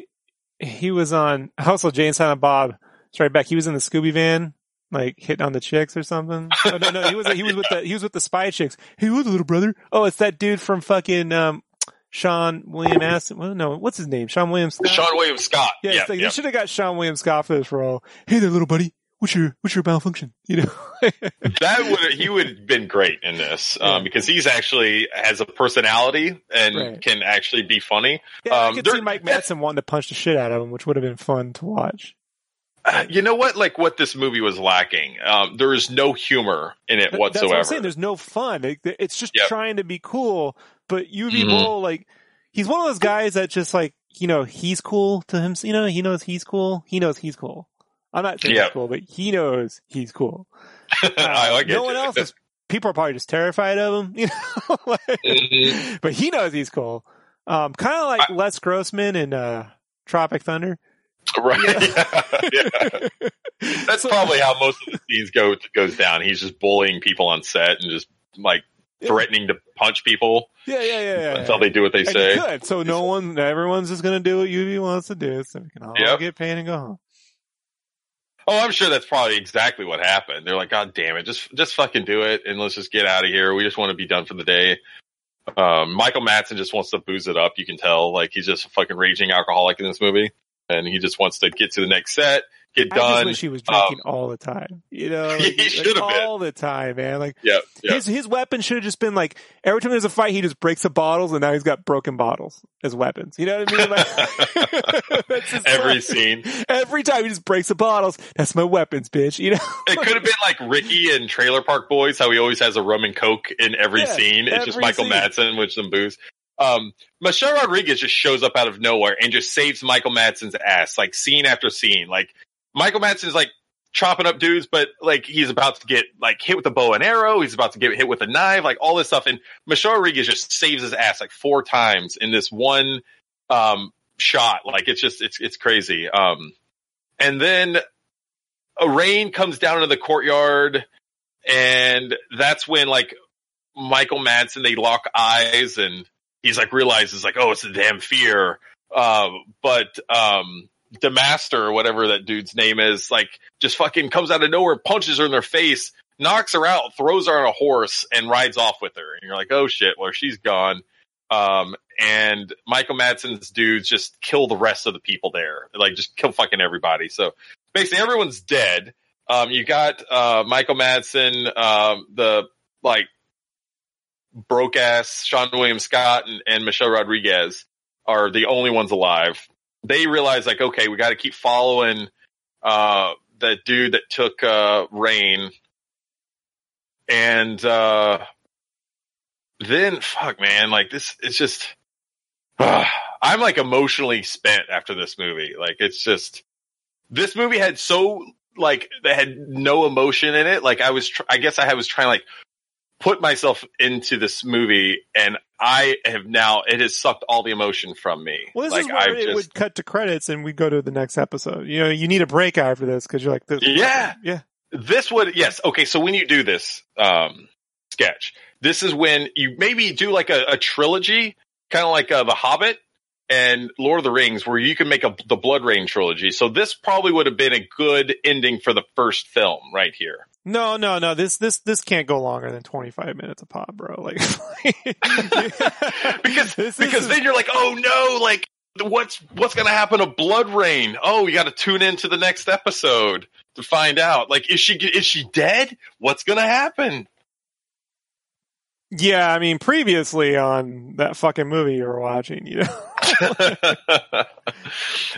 so then we we get we're we're back into to Ben Kingsley's room and Gandhi's there with this poor scared Indian girl and he's like, "Oh, it's gonna be okay. You're here with Gandhi," and he just fucking turns into a vampire and eats her. And you're like, "Oh shit!" Then we get another uh like helicopter shot of that one scene you were talking about where people are just riding on horseback. Um, and this is where you could probably cue up some Lord of the Rings music, like dun dun dun. Um, that would be very good here. Oh, this is this is a great scene. So, uh, Domastir shows up for whatever reason. He goes instead of just like going straight to um, Ben Kingsley's house. He decides he's going to go into uh, Leonid's lair. It's just this like this. It looks like a. It's a tiny ass like looks like a a cathedral or something. Um, but it's like what it really is. It's like a party house apparently. But um, uh, This is Michael Madsen. So she had to have just basically watched that music video. I would do anything for love, right? And was like, you know, we need this. so first off, why why would vampires even have a hangout with windows? Right. that one to me. Right. Mhm. they got lots of nudity, and look, props to Meatloaf. He's you know he's getting he's getting he's living, He's living the good life. yeah, Yep. yeah. And by the way, it's Meatloaf a day. yeah. Um, this is okay. There's this scene right here. Uh, we said there's there's there's no humor in this movie. I, I kind of lied, um, but it's not intentional um, because this uh, Meatloaf has these like fucking armed guards outside that are just kind of sitting there, and they remind me. This this scene really reminds me of Monty Python and the Holy Grail, where the guys are guarding the castle and they see uh, I can't remember the character's name, but they see the knight running towards him, and you see him just running. It's like do do do do do do do do and the next shot's just him again, do do do do do do do do do, and it's he's never like really getting any closer, and just all of a sudden this goes on like for a solid like minute and a half of the movie, and then all of a sudden he's just there, he just starts stabbing them, they're like ah, he's just out of nowhere, he's just there, kills them. Um, for whatever reason, so this is basically that same scene because you have Michael Madsen and his buddy, and they're like looking out there. They're like, oh, it's Leonid's lair. Meanwhile, his buddy just knocks an arrow and just shoots them like right in front of him and like just kills this poor man that's just standing there, shoots him right in the fucking heart. and she's like, oh God. And they just shoot everybody with arrows and they just all die like right there. It was hilarious. My wife and I, we just busted out laughing at that scene. Yeah, they're, I mean, Um, they're even it making, they're great. even while they're fighting, there's people that just keep making out. Like I don't even know.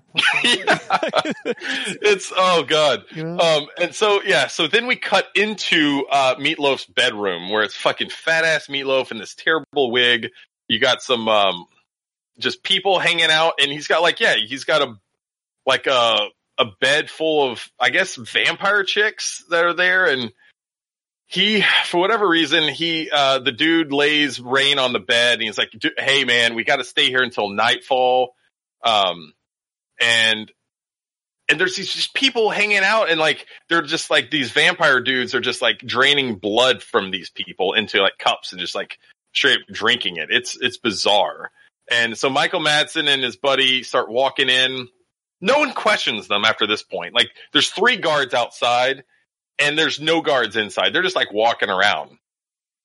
And meanwhile, it's like um it reminds me kind of of that scene in uh Bloodsport when he's like when Jean Claude Van Damme is like walking through um the underground and there's just these people like all looking around at him and there's like yeah and they're just basically doing the exact same thing but there's just like vampire orgies happening all around um it's just super weird It's like Uwe saw Bram Stoker's Dracula. He's like, I know Mm. how we can beat the Keanu with the vampire scene. You we get gonna, five It's gonna be Meatloaf with nineteen women. You know what I mean? like, I I wish though that we could have had a scene of like Meatloaf playing the piano and actually been singing a singing. Well, song. he see at this point he blew his voice out, so he couldn't sing. But he could have lip synced an older song at the very least. yeah, like I could I would do anything for love. Like Would have be been great if they got Steinman to come in there and fucking throw down, dude. But Mhm. whatever. I know. Yeah. Um, so you get lots of breasts and all that kind of stuff. So you get the requisite. If this were um, made with Muppets, you think this would be Gonzo and all the chickens? oh my god, that'd be hilarious. Just to bring it back to the whole puppet thing. know? hmm All right. Let's do that. Um, and so yeah, they finally get far enough in into the fucking like lair where they have to start killing some vampire dudes, and um, Meatloaf finds out that like he's like all being all weird and stuff to Rayne, and he realizes that she is a dhampir, and he's like, oh, I'm gonna keep her, and he's he's like, I'm gonna take her. You can't, you know, take her away. She's mine now.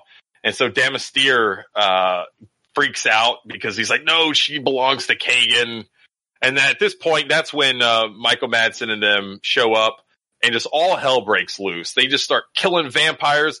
Michael Madsen just is walking down this hallway and this poor like dude is just walking around, walks around the corner, just has no idea what's going on. And he just punches him right in the face. and it's just like, oh my God, why would you do that? The guy wasn't even doing anything to you. Michael Madsen just starts beating the shit out of this guy. Um, and they go into the scene and then they start like chopping people up. And it's just like, God damn it. Um, it's just all hell breaks loose and Meatloaf is just. By the way, hit- Michael Madsen out of nowhere gets a crossbow oh yeah. on his on his wrist, like a Boba Fett thing, like. But Yep. dude, it's not there in any of the shots. Like, where is that fucking Mm-mm. thing hiding? Yep, he shoots like uh meatloaf in the the shoulder or something with this tiny crossbow, and then it's gone. Like it's just gone from there. Um, and at this point, then he's doing the whole like knocking out the uh the windows. Um, and that's how Meatloaf dies. Um, and I love that like Meatloaf because he's getting burned by the sun. All of his like uh body is like falling off and burning and he's still screaming while he's uh, a skeleton. Like you can still hear his scream, and all he is is just like a, a, burning heap of, of bones. You can still hear his scream for whatever reason. like a So they have to- bada- like a Ooh. what? Alright. um, yeah. Um, so they get they get Rayne. They have to put like a hood over because at least there's like consistency here, you know. And they they have to keep her uh, covered up.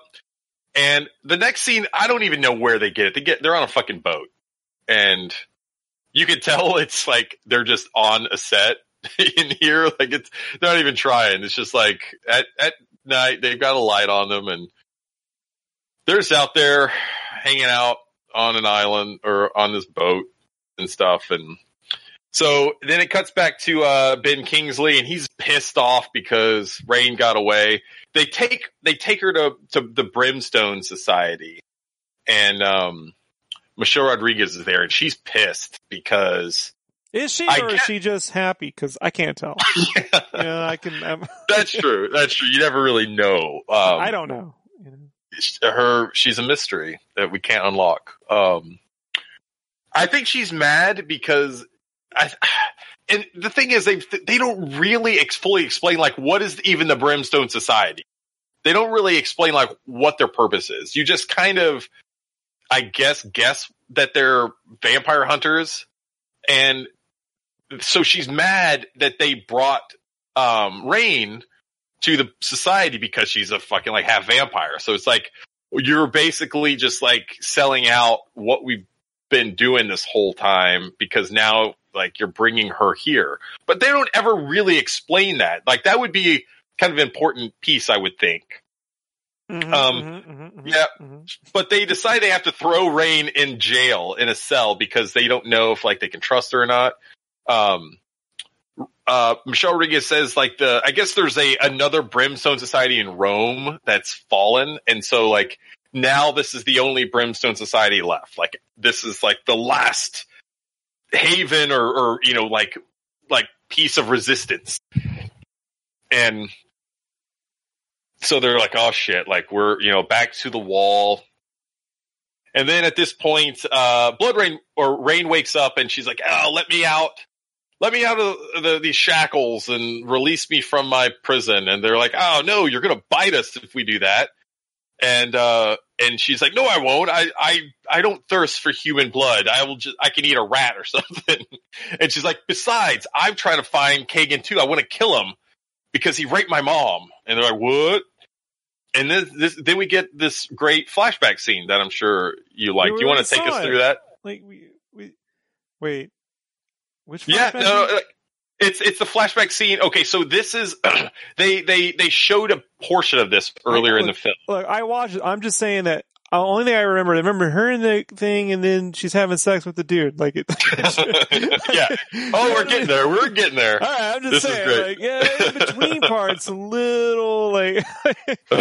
so they, I they- can see how how that sex scene just kind of like But like they- this they do this scene show- before that. they do show the rape scene again, right? Like we do this. Yep. Yeah, we Mhm. do it again. We, we already saw this. That's probably why I tuned But out. what but what we didn't know though is that Rayne was there the whole time and watched her mom because I guess they have like this weird like little like That's gonna um, be more hidey hole. bro. Like, oh, oh jeez yeah we got I like mean- Tarantino with feet and Uwe Boll with rape and so I it's mean, like oh. dude. I mean, like, I don't know, man. Look, here's the thing. You know, rape is is a really fucking horrific subject to deal with. You know, and to just keep. but he does it in a very smart and uh, artistic way sure okay you know you know like and i just i keep thinking like you didn't remember I, I don't know man you know like she just she had to be told all this and and these flashbacks come at there's no like real period of like these aren't periods of like inflection for the characters you know where they're looking at this the moon you know hmm This scene, there, this scene was not even needed because you basically already, it, it already told you the flashback, um, that this is what happened.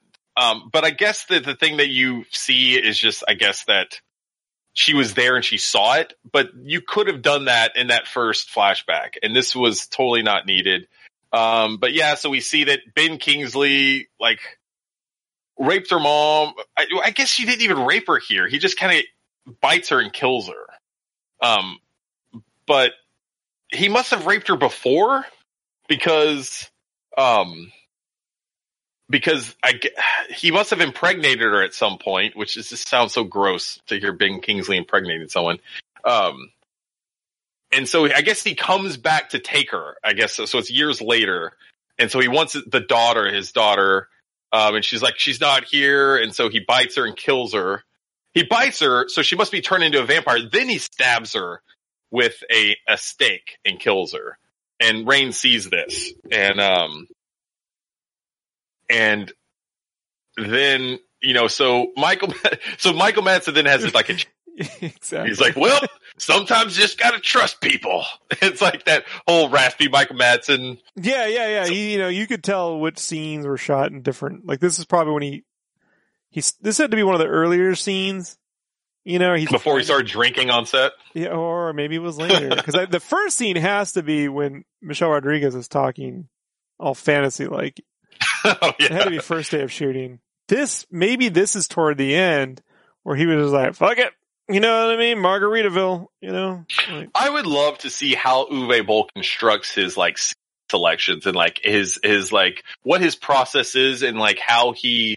Um, I have no doubt if there was a a a office style like documentary being recorded of anything he makes, I would I would watch it oh, for sure. weekly.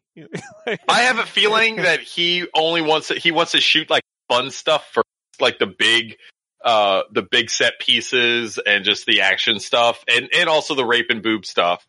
And then he probably lets like the second director, the second like team just shoot everything else. And that's why some of the stuff makes sense because Uwe Boll was not even there. Um, yeah, it's just whatever. um, and so then we get like a whole training montage stuff where they're they decide like, okay, we're gonna let you out, um, but you have to join Brimstone Society. And she's like, sure, okay. And so they she starts training with them, and Michael Madsen and you know like the other dude is helping her train, and Michelle Rodriguez just stewing out at the you know like f- from fucking off to the side. She's all pissed off and everything, and um, then we see like Rayne in the middle of this like wooded glen at night, just training with their little swords, like spinning them around and just hopping around, whatever. And you're like, all right, she's. I guess it's tr- telling you that she's becoming a more uh, skilled fighter. Apparently, okay, I guess. sure. Yeah. Yeah, yeah, yeah, like Neo. Yeah. Yeah. Yeah. It's just like Neo. hmm it's pretty much the same thing. Um, and then she's back in her cell, and uh, Seann William Scott is in there, and he's like, you know, you don't know everything about everybody. Some people, you know, what, you know, some people know pain too. He's like, my parents died.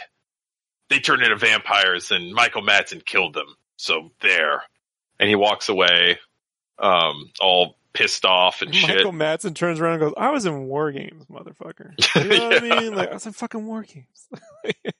So that scene must have like got her really horny or something because she wakes up and she comes out of her cell. No, no, no. She has a nightmare. What it is, she has a nightmare of her like feeding on people and like biting people and shit and like killing her friend in that like circus, that carnival circus shit. So that must have got her like super horny and she gets out and this is that sex scene that you've been wanting to talk about mm-hmm, mm-hmm, mm-hmm. which the poor Seann William Scott dude is just writing a letter, like keeping a journal or something, minding his own business. And she just walks out and just grabs him, pushes him up against the gel cell. And my wife and I were trying to understand just like from like a like a, a re, like how does this sex scene happen because she grabs like the bars and like lifts herself up and is like holding herself up by her arms and is just I don't know. It's the most awkward sex scene I've ever seen in a movie, and of course it has to be because it's an Uwe Boll movie. So In the mid '90s, I was dating this girl, and uh, she invited me over after high school, right, over to her house, and I see where this is you going. know, and she had this movie. Uh, it was a it was this movie with Dwight Yoakam. Oh God, Right, where he play like a rodeo clown. I don't know, like something like in a rodeo, something with rodeos. And he likes this chick. And I'm thinking, all right, there's gonna be a, you know, getting a little romantic. Maybe there'll be a moment, and maybe there'll be a moment, and you know, a little something can happen. And they ended up doing it on the the sides of a rodeo stall. You know, like the gate, you know, the Oh, fencing. God. yeah, and it's one of the most pathetic. It was so bad that you know. We didn't even kiss, like, like, like a Oh, really God. bad idea. Yeah, this is just it's Yeah. this is just such an awkward sex scene. It's this uncomfortable more than anything Well, else. Like Yeah, so it, it's it's clearly like I've heard that sex scenes in general are uncomfortable on sets, you know, mhm. because it's usually just the director and the two people, and it's it's fucking weird. You know what I mean? oh, I would love to hear Uwe Boll's direction, yeah. too. Yeah. and I want to b- believe that he's talking like Vincent Price the whole time too. you know, if I had real fu money, I could do like like pause the, the, the, the fan edit and do reenactments of this with puppets. you know what I mean? Just do the reenactments with puppets, you know? Ugh. Meanwhile, you know, and he's just screaming, "Get the fuck out of here, you, you, you know!" Oh the goes around, like maybe Uwe actually did this move once, and he's trying to show him how to do it, and everyone's like, "You just maybe you're just a pervy fucking dude, man." Like, Ugh. none of us know how to pull this shit off, you know. That's hilarious. Maybe that's where Um, they could have got wire work for the film, like in the Matrix. Mhm. we brought in uh uh what was the guy who did all the Matrix wire work? The yeah, the guy from like all the the Jackie Chan films and Yep. yeah. That would have been a great like bullet time scene of her fighting him and just get like, like circles 360 Do with that her upside like down pulling- 69 thing, you know, where you're like, no one can do that, you know? oh. Jesus Christ. yeah, It's yeah, yeah. it's hilarious. Um, then, okay, so it cuts to Michelle Rodriguez. I guess she's writing a letter to her, and she's like, "I've come to see the truth. Brimstone is lost. Um, I think you're right, basically." And she gives the letter to this dude that just paddles around like really slowly. Um, so in this fucking film, like you have like you have fast travel, you have like respawns of fucking weapons, but you don't have email apparently. So you have to send this poor little man to paddle out. Um, and you know, who, who knows like how long it's going to fucking take to get this message there. Um, this is the scene where this next scene is that point where I was saying earlier where, uh, Ben Kingsley is given that like Theoden, um, speech, uh, where he's like trying to rally his troops and it's like, you know, the time has come to fulfill your oaths. My thralls, scour the land, find brimstone and destroy it. Bring the dhampir to me. Uh, leave no human alive. Um, but instead of like actually using emotion like I just did now, he just is monotone the entire time. It's like, um, you can tell he's just reading off He a speed script. reads too. Like, Yes. you know, you ever, you ever get called on to class to read from the, everyone has to read from a book and you didn't really want to do it, so or maybe someone didn't want to do it, so they would just read it really fast, like you know, like I imagine like they forgot to get Ben Kingsley to read this line, like wh- when they actually had him, and so they're like, "Shit, what are we gonna do?" And Uwe Boll's like, "Call him up, just call him." And they're like, "Oh God, okay." And they call him up, and he's like probably in the middle of like yoga or something because he's Gandhi also, um, and he's pissed off because he doesn't want to be part of this movie anymore. They're like, "Look, Ben, I know, I know, I get it." Uh, but Uwe, Uwe really needs you to read these lines. He's like, fine, fucking just send them over. And he just reads it off a phone really quick. That's the only thing that makes sense. Like he just, he's like, okay, you got it, but I'm only going to do 30 seconds. And that's, that's what they got. And that's, that's the lines that they had to use. That's all they had. Um, that I, I want to 100% want to believe that that, uh, that's what happened. So, um, then we get this really crazy um, training uh, fight scene between uh, Rayne and Michelle Rodriguez, and I want to believe this is where the sparks flew, and they literally fly because they have CGI sparks every time uh, their swords clash in this training scene, and so it's like I think I want to say this is like Uwe Boll's like way of showing like the sparks flying between these actors. And it was just a moment of, of, of just romance and passion. Can I give a big just- shout out at this moment to the most underappreciated uh, television series, Highlander, the TV show? Because Oh, look, as as chintzy as some of those episodes, fighting, maybe especially the pilot when Richard Moll and Joan Jett were in that episode. Mm. Oh yeah, yeah, I was there. Um, I gotta say, Duncan MacLeod sold. You could sell. You could sell a sword fight with sparks, a cable spark. At least those swords were actually electrified. You know, this is. You know, Uh, These swords are like made out of something weird too. It's like they got like foam core and just like spray painted it. Like You- I don't. It's something weird. I don't know, but it's just like it looks like a weird, like I don't know, like some sort of soft metal because you could just see them like getting dented as you know they're those playing with them. reflective tables in the eighties, Mhm. those, those those like stainless steel reflective, all they're like super cheap, like that. Yeah, Yeah, that must have been what it is, I guess. Um, this next scene is is actually a pretty cool scene. I, I really like this. This is where, um, this is where we get Billy Zane again, and this is the last. Unfortunately, I think the last scene with Billy Zane, and he um. D- Dam- Domastir, I still can't fucking remember yeah, this dude's yeah, name. yeah, the the the Sunnyvale bully. Yeah, Right. Yeah. He shows up and is like, um, yelling at him. He's like, I want to know where, uh, like your daughter is or something. Uh, tell me where like the next talisman is or I don't even remember what he's there for, I guess. He throws a head on Billy Zane's table. Billy Zane don't give a fuck either. He's reading a book and Billy Zane tells him, he's like, you know what? Like the time of, uh, Kagan is over. You should join me the future is in the hands of like half human, half vampires.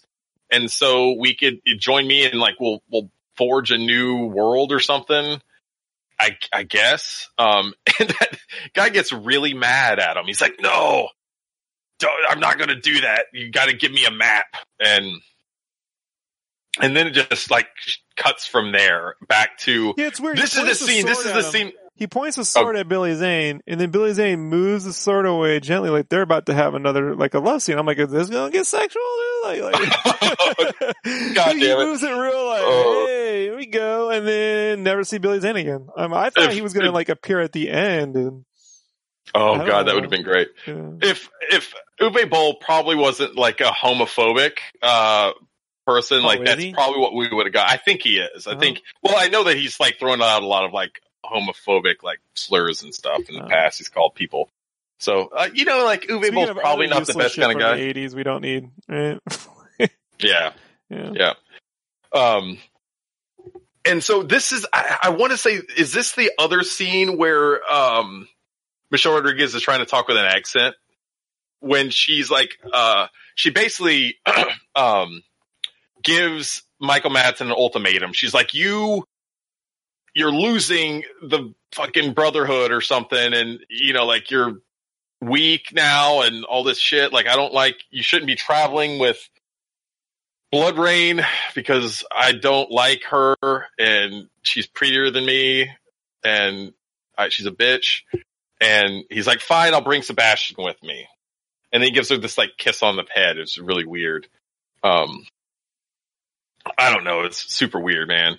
Um and then, oh God, I don't. That's the They- scene where they, where she has an accent.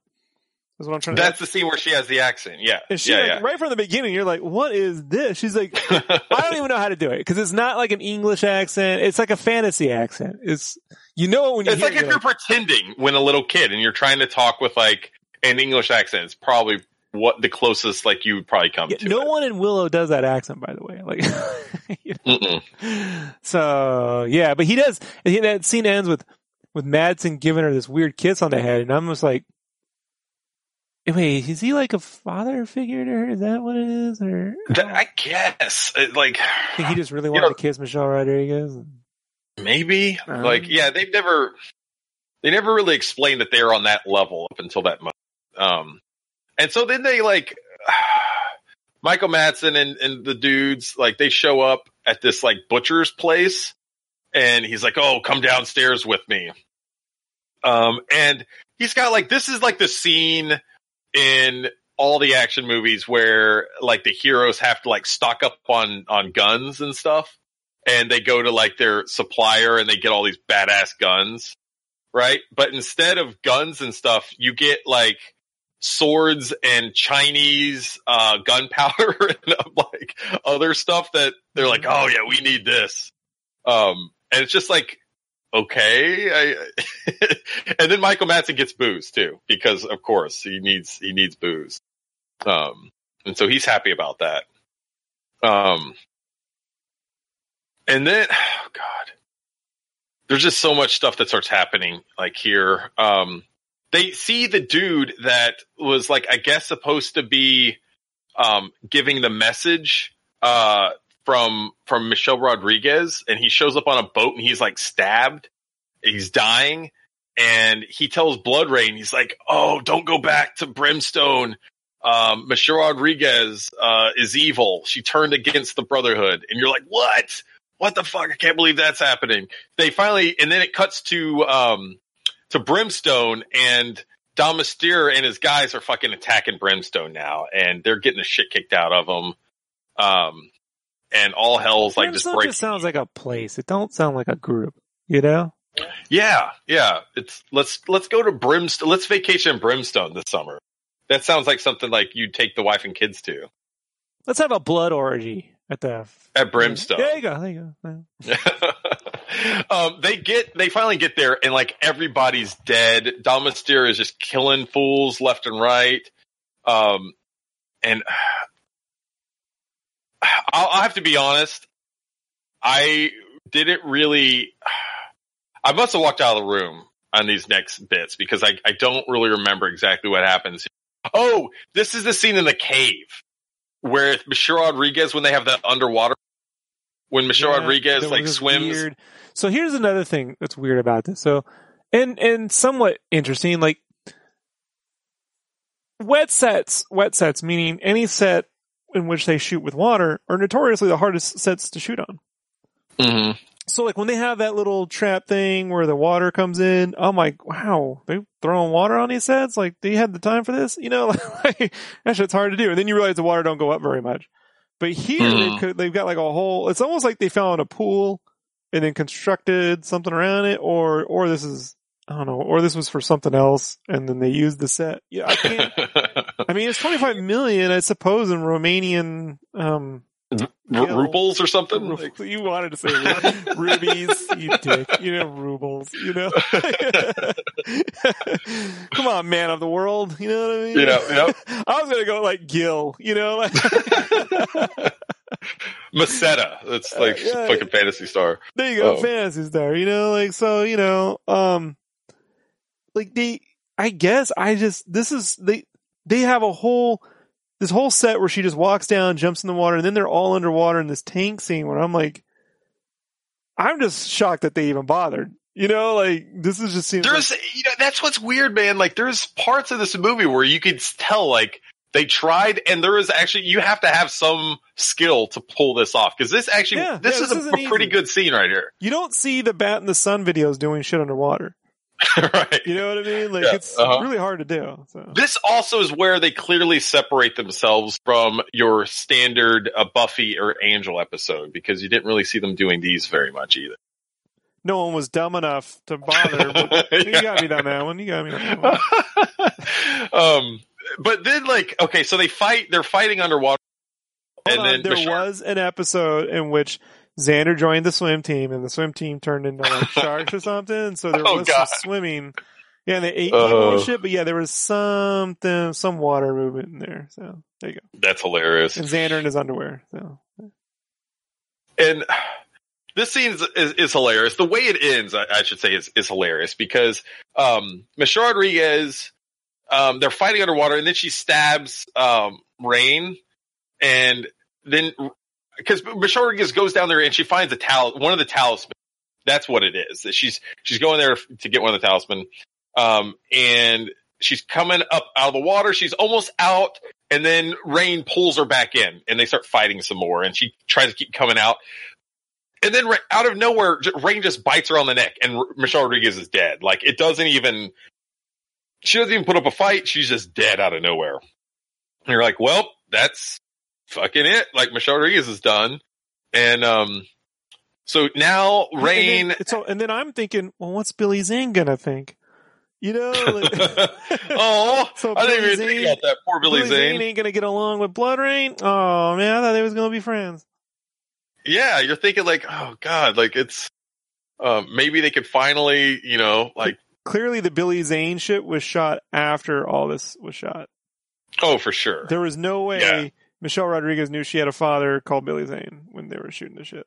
Well, that's too bad. That, that's, too what a special guest appearance.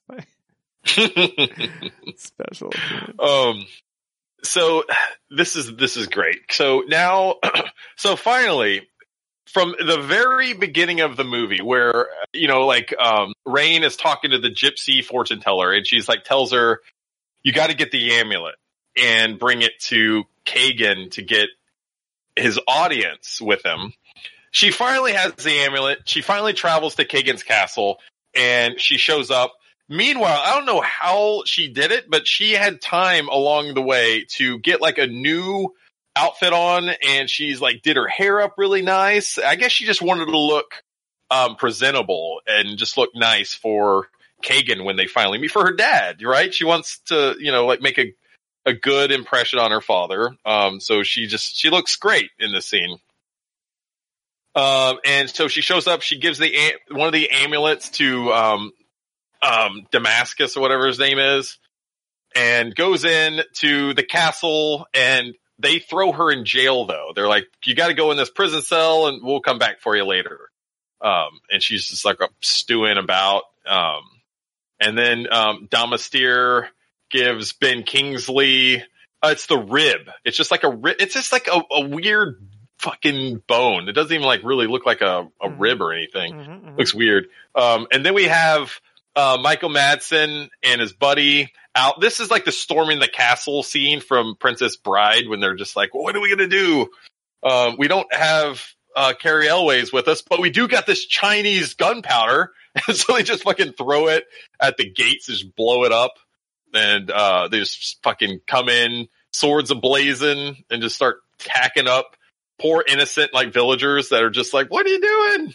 Now And I they want a just kill everybody. on the sci-fi with these two guys, just called Swords Ablazing, where they just run into a town and murder everyone, and no one does anything about it or says shit because you know brimstone.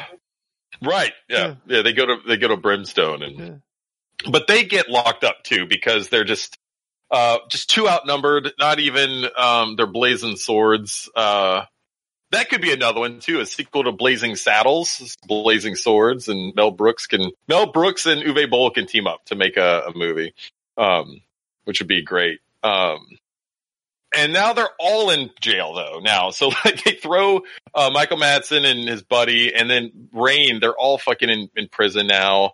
Um, and you know, like they're just, I don't know. They finally come and get Rayne and, and bring her out, but they leave the other dudes in there. And I guess they're going to do some sort of, uh, they have to do some sort of ritual to get like the eye out of her because of course Ben Kingsley now has like two of the amulets, but Blood or Rayne has the other one that she's absorbed in her eye. So they somehow have to do this fucking thing, a seance or some sort of thing to get the eye out of her.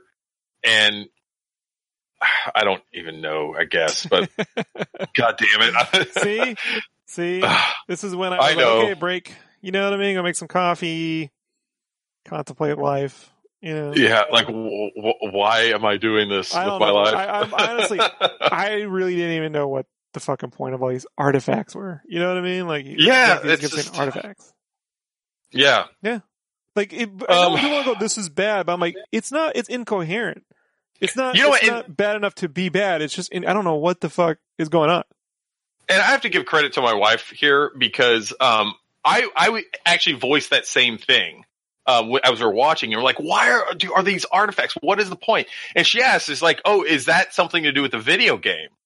And I was like, oh, I have no idea. like, I don't, I've never really played them that much. Like, maybe it is. Like, I don't know if you remember enough about the game or anything. Sketch is, was there any sort of like collecting of t- talismans or fucking? I didn't play the original ribs? game. It was one of those like Yeah. Xbox like third, I don't third person Yeah. games with like motion blur gave me headaches.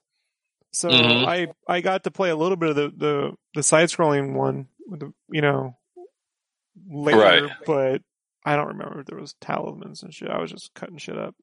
It like Metroidvania kind of. yeah. Um, so I don't know, like maybe because I'm just trying to think of like how much of the source material did Uwe Boll go with versus just how much did he fucking completely throw out? Because if if if he took Guinevere's script and only used twenty percent of that, and if she based much of her script off the game source material, um, I would imagine there's very very little in it, and so maybe maybe the rib is the only fucking piece of the source material that's even left in this anymore. Um, so anyway, like Michael Madsen and them are like jump into the fucking uh, big room trying to get Rayne, uh, save her, and she gets out. Uh, meanwhile, Ben Kingsley's basically about to absorb the rib. Um, which I would have loved if this was like if there was like meat left on the rib and he just had to eat it like a baby back rib from like Chili's or something. like he just is just like sitting there, put some barbecue sauce on it, and he just has to just enjoy It's, uh, some Beliar I could ribs. see the I could see the the like if they had done like uh what's that when they put a Coke in a movie? What's that sponsor? yeah, like a yeah, a, a, Like you know, sponsorships. like when um Wayne's World, right? Like he used to like Mhm. you know, drop in pizza. So here they could have dropped Chili's ribs, and, and then in the commercial for the Chili's ribs, it would have been like it's raining ribs, Oh, God. and she's in there with Michelle Rodriguez and Michael Madsen's having a margarita, you know, oh my god! and all the vampires have punch bowl mouth from all the, you know, she looks like she ate. Oh my god, she ate. It's like nah, it's just it's just sauce, you know. Oh, and then okay, God, this this is the scene that killed me. So, um, Michael Madsen is now like he's he he gets bitten by all these vampires and stuff, and he's like dying. They have him, they're holding him down, and Ben Kingsley just comes over nonchalantly and just like stabs, runs him through with a sword, and it's all CGI, but his fucking Michael Madsen's face doesn't, there's no change in his expression. He just got stabbed completely through his chest and he's just like looking at him. He's like, thank you. I could finally be done with this goddamn movie. Um, he's dead now. Um, and fucking Damascus ends up stabbing Seann William Scott, but not before Seann William Scott can cut D- D- Domastir's fucking neck off. And so basically at this point, like everyone's dying. And then the only two people left are her and Brain and Ben Kingsley. And we get this like fight scene with fucking the Terminator and Gandhi. And that's what is happening here. Father and daughter Gandhi and Terminator. I guess, man. This this choreography is something else, man. It's terrible. I'm kind of Well, like, you, know what, man? I remember. I love. You ever see the movie Mask of Zorro?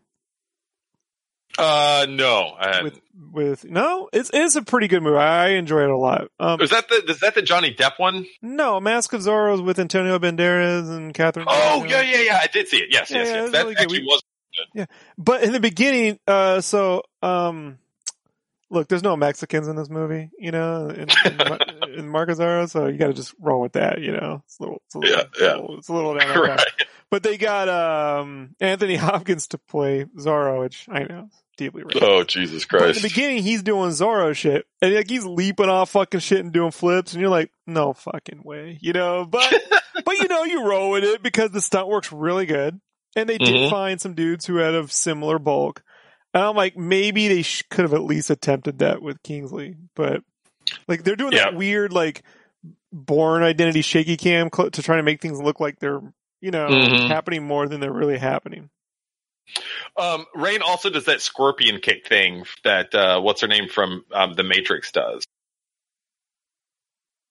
The thing for the So- oh oh the You know, like the scorpion kick where she like kicks her leg from behind her and like hits yeah the dude right. in the right. face. So when you say scorpion, I'm like scorpion from Mortal Kombat. I think that's what they called it. A, yeah, no, I think that's what they call it a scorpion kick because it's supposed to look like a scorpion fucking tail or Oh. stinger or whatever. Yeah, no one kicks Oh, like I that. guess. Imagine someone trying that in UFC. Like, it'd be funny. Right? It would. There's like it wouldn't even hurt. Like it's there's I- not there's I I could see know. someone trying that in UFC the first season when it was like just Ultimate Fighter. You know, Yeah. they were doing all weird shit, and yeah, that'd be fun. Oh, that's hilarious.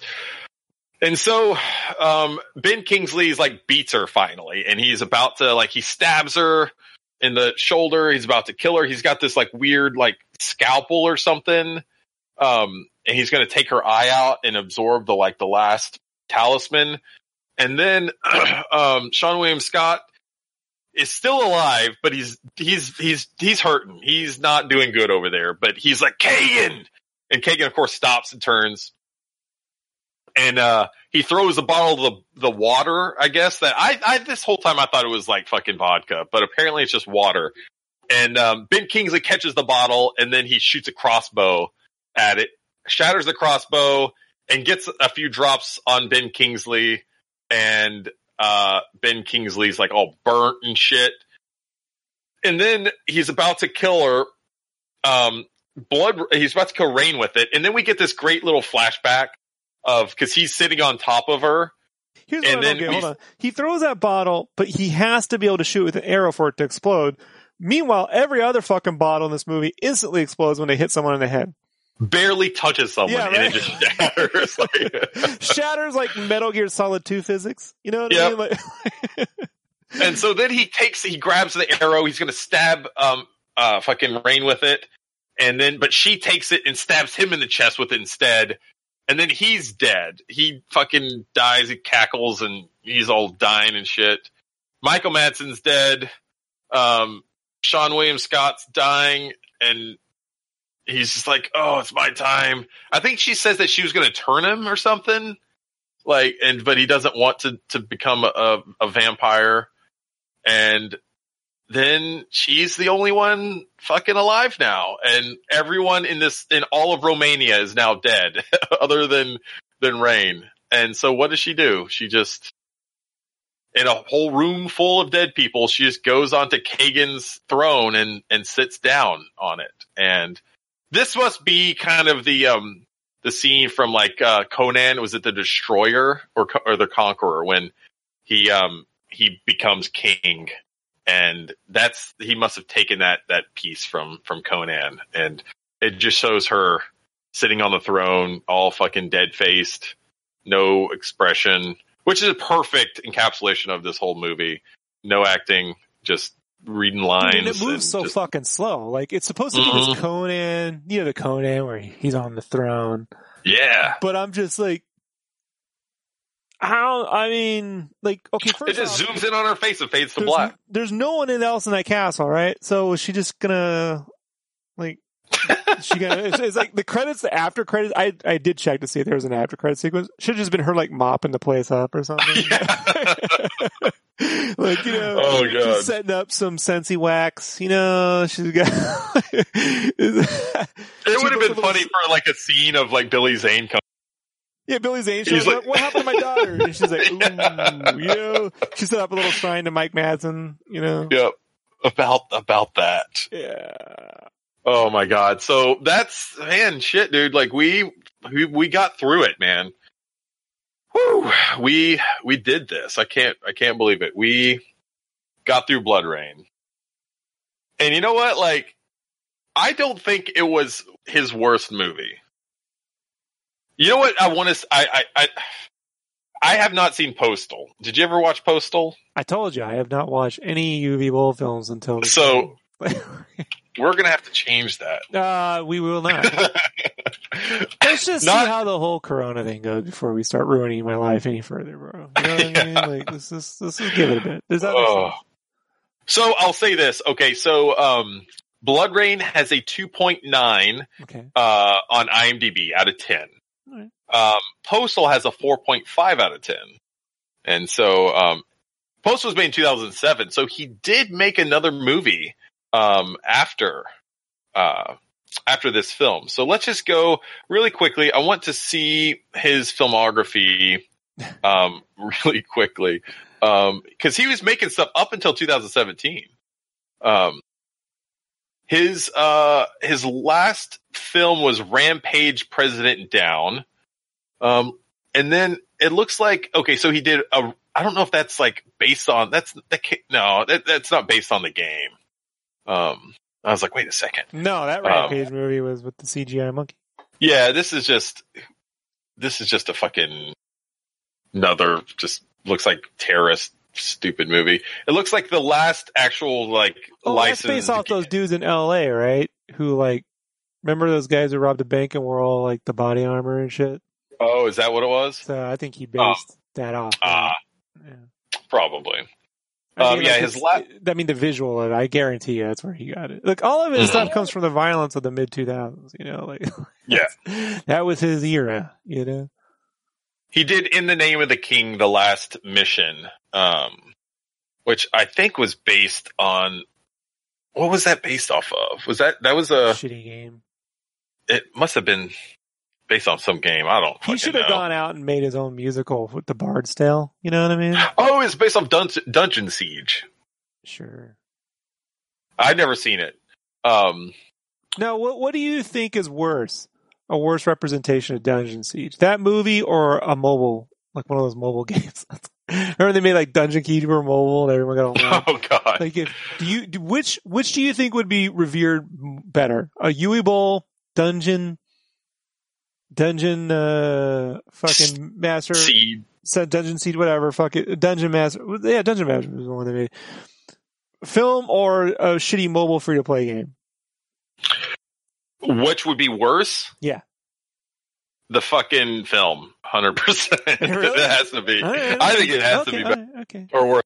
right. Um, I think I would rather. I'll say this: I would rather watch the movie than play the game. So maybe that's um, maybe that's what it you know fucking right. says. So um, how many um Uwe bowls out of ten would you give this film? I think Scotty said something about toilet bowls And you like the toilet paper the toilet bowl Because we've been trying this whole time. We've been trying to think what we we need a rating system, toilet bowl and we haven't we haven't been able to figure this out. But I'm maybe we'll just use. talk shit because you'll come beat the fucking crap out of us, dude. You know what I mean? Like, Oh man, um, we'll do toilet bowl, and then how many toilet bowls out of ten would you give this film? you know, it's hard. It's hard with like a numerical score because uh, I mean, what's a two point nine and a three point two? I mean, what's the real difference? Between We're not going to do a hundred point scale. Let's just do one out of ten. All right, okay. Uh, That makes it a little Uh, I'd say two. You know, it's got it. There's there, there's room to fail further. You know, like I said, there's there's sets Mhm. with people in it. You know what I mean? Like there's there's decent makeup work. You know, like there's a somewhat you know sci-fi TV show like ability here to turn this into something that you know. what I mean, like compared to the Witchblade show, it's about the same. You know, remember the Witchblade TV show? Like it's about. I never watched it. It's around God. there, you know. Like maybe maybe the Witchblade's a little better. I mean, would you you did you see Ch- Street Fighter Chun Li, Legend of Chun Li? Is that the? That's not the anime, is it? No, the live action one with Christian. No, Cole. I didn't. Uh, Yeah, well, we'll have to do that sometime and see which you know which stacks up better. You know, I think Oh, two, two, two out of ten. Okay, I'm going to give it three toilet bowls out of ten. Um, because, like you said. I did fall asleep ten minutes into the movie. See, I literally unfair because you had a moment of peace. You know what I mean? I know, I know. So it's because I, I I was watching it. and I'm like, oh god, I'm just getting really tired. And I I honestly, I I, I told Jamie, I'm like, you know what, you can watch something. I'm just going to take a nap. And then I slept for about an hour or so, woke back up, and Mhm. and started watching it again. I got right back to it. I was like, I just needed I needed a nap. I was not my my mindset was not ready for this film, and I had just to, to take a nap and kind of reset myself and. Right. I got through it. I got through it. Um, so there was some redeeming qualities about it. Like I said, I think some of the sets were really good. Um, and I say really good. I, I mean that, you know, like in, you know, in context for what the rest of the film was, um, in, by comparison. So, but there were some good parts in it. Um, I, I thought Billy Zane was the bright spot in the whole film. He was the one, one actor that actually seemed to try while everyone else was just like, fuck it. Um, but uh, you know, it's it, it is what it was. It was uh, a BloodRayne film, and would you believe it or not, they went. This was not the last BloodRayne movie. Yeah, there was- there there's was more of these. Yeah. There- I only know that because when I typed BloodRayne in, it tried to auto correct me to the sequel. I'm like, oh no, no, hold down, hold down there, cowboy. You know what I mean? Oh, let's not get all ahead of yourselves. Let me see. I'm. There is a BloodRayne, and then there's uh, BloodRayne: The Third Reich that came out in 2011. Um, oh shit! This this one was directed by Uwe Boll also. Oh my god! Um, Blood. Uh, I guess what is going on here? So, BloodRayne Two: Deliverance came out in 2007. And then that one was, let's see if Uwe did that. Um, yeah, so he did that one. He did a trilogy of, of BloodRayne movies. I, that's amazing. Um, we're to have to figure this out some more. Um, cause I want to know like what he did. So BloodRayne, the Third Reich, she is fighting Nazis, which is, I don't understand how that happens because she was in the 18th century. So now she's just like, let's just fast forward like what 200 years or whatever. And, Mhm, mhm. um, and now she's just going to fight zombies. and she got um, a heck is- of a boob job, apparently. Yeah. I'm looking. Yeah. And, and along the way, they just, they changed actors. Um, the heck you say? I guess that it also had a, um, a BloodRayne TV show. Like it looks like a German oh, no, TV they show. made a BloodRayne TV show. They just called it BloodRayne the movie. yeah, yeah. But this looks like a separate thing that's like uh, an actual, like a three episode TV show or something. You, you like how she know. got normal swords moving forward too? hmm Yeah, because they realized how stupid it was. Like it's just does not make any sense to fucking do this. Um uh yeah, man. Um we're gonna have to maybe one of these days we'll, you know, get a wild hair and try to do one of these BloodRayne movies again. Um yeah, sure, maybe. yeah. I don't know what we're gonna do next. I don't know um what Where talking about- we go from here, right, Buffy? Right, where do we Yeah. go. I was thinking about calling. I, I I I threw it out there about calling an audible and do Doom earlier. Yeah, but I wasn't uh, gonna lie to you. I wasn't gonna let you make me watch this movie and then we not fucking talk about it. It's fucking Yeah. ridiculous. Like, I'm glad we did. I'm glad we did because I actually had with this. Um, it was it was a fun movie. It wasn't fun to watch. It was fun to kind of reminisce and shit on it Oh yeah, yeah, yeah. afterwards. Yeah, You know, That Rob seems to part. be entertaining when he's fucking annoyed. You know, like, Yeah, Yeah. That's that's the Rob I love. huh. All right. So, Well, thank you. Um, my wife, my wife, uh, a little different, a little different on that. Yep. so maybe you know what? If if nothing else, this allowed you to like release some pin up frustration and everything else. That Well, um, I sit on the know, couch and my little schnauzer has a squeaker that he has to hold by the balls. And so he brings up and he, he squeaks it and the, the, the squeaker's right in the balls. So he's just squeaking the balls and then he drops it and I just throw it while this movie's going on for, for 25 That's hilarious. minutes. Yeah, he just like- chases after it, you know? In like self isolation, I'm sitting here with my dog chewing up some pet balls, and I'm watching Uwe Balls movies. Yep, that's that's your life now. Oh man! All right, I think it's time to get week. Uh, th- thank you for listening to this. Uh, we really appreciate uh, you know all our patrons, everyone that's been supporting us. Um, and we, you know, we hope you enjoyed this episode. If you are interested in joining our Patreon, you can go to patreon.com slash megavisions. If you want to keep up with the latest uh, Sega news and everything else and reviews and all that good stuff, you can go to our website. It's megavisionsmag.com and be sure to uh, follow us on all the various social media platforms to keep up with the latest that's going on with the magazine the website and the latest Sega news. All right, that's going to do it. We are out until next time. See you later. Later.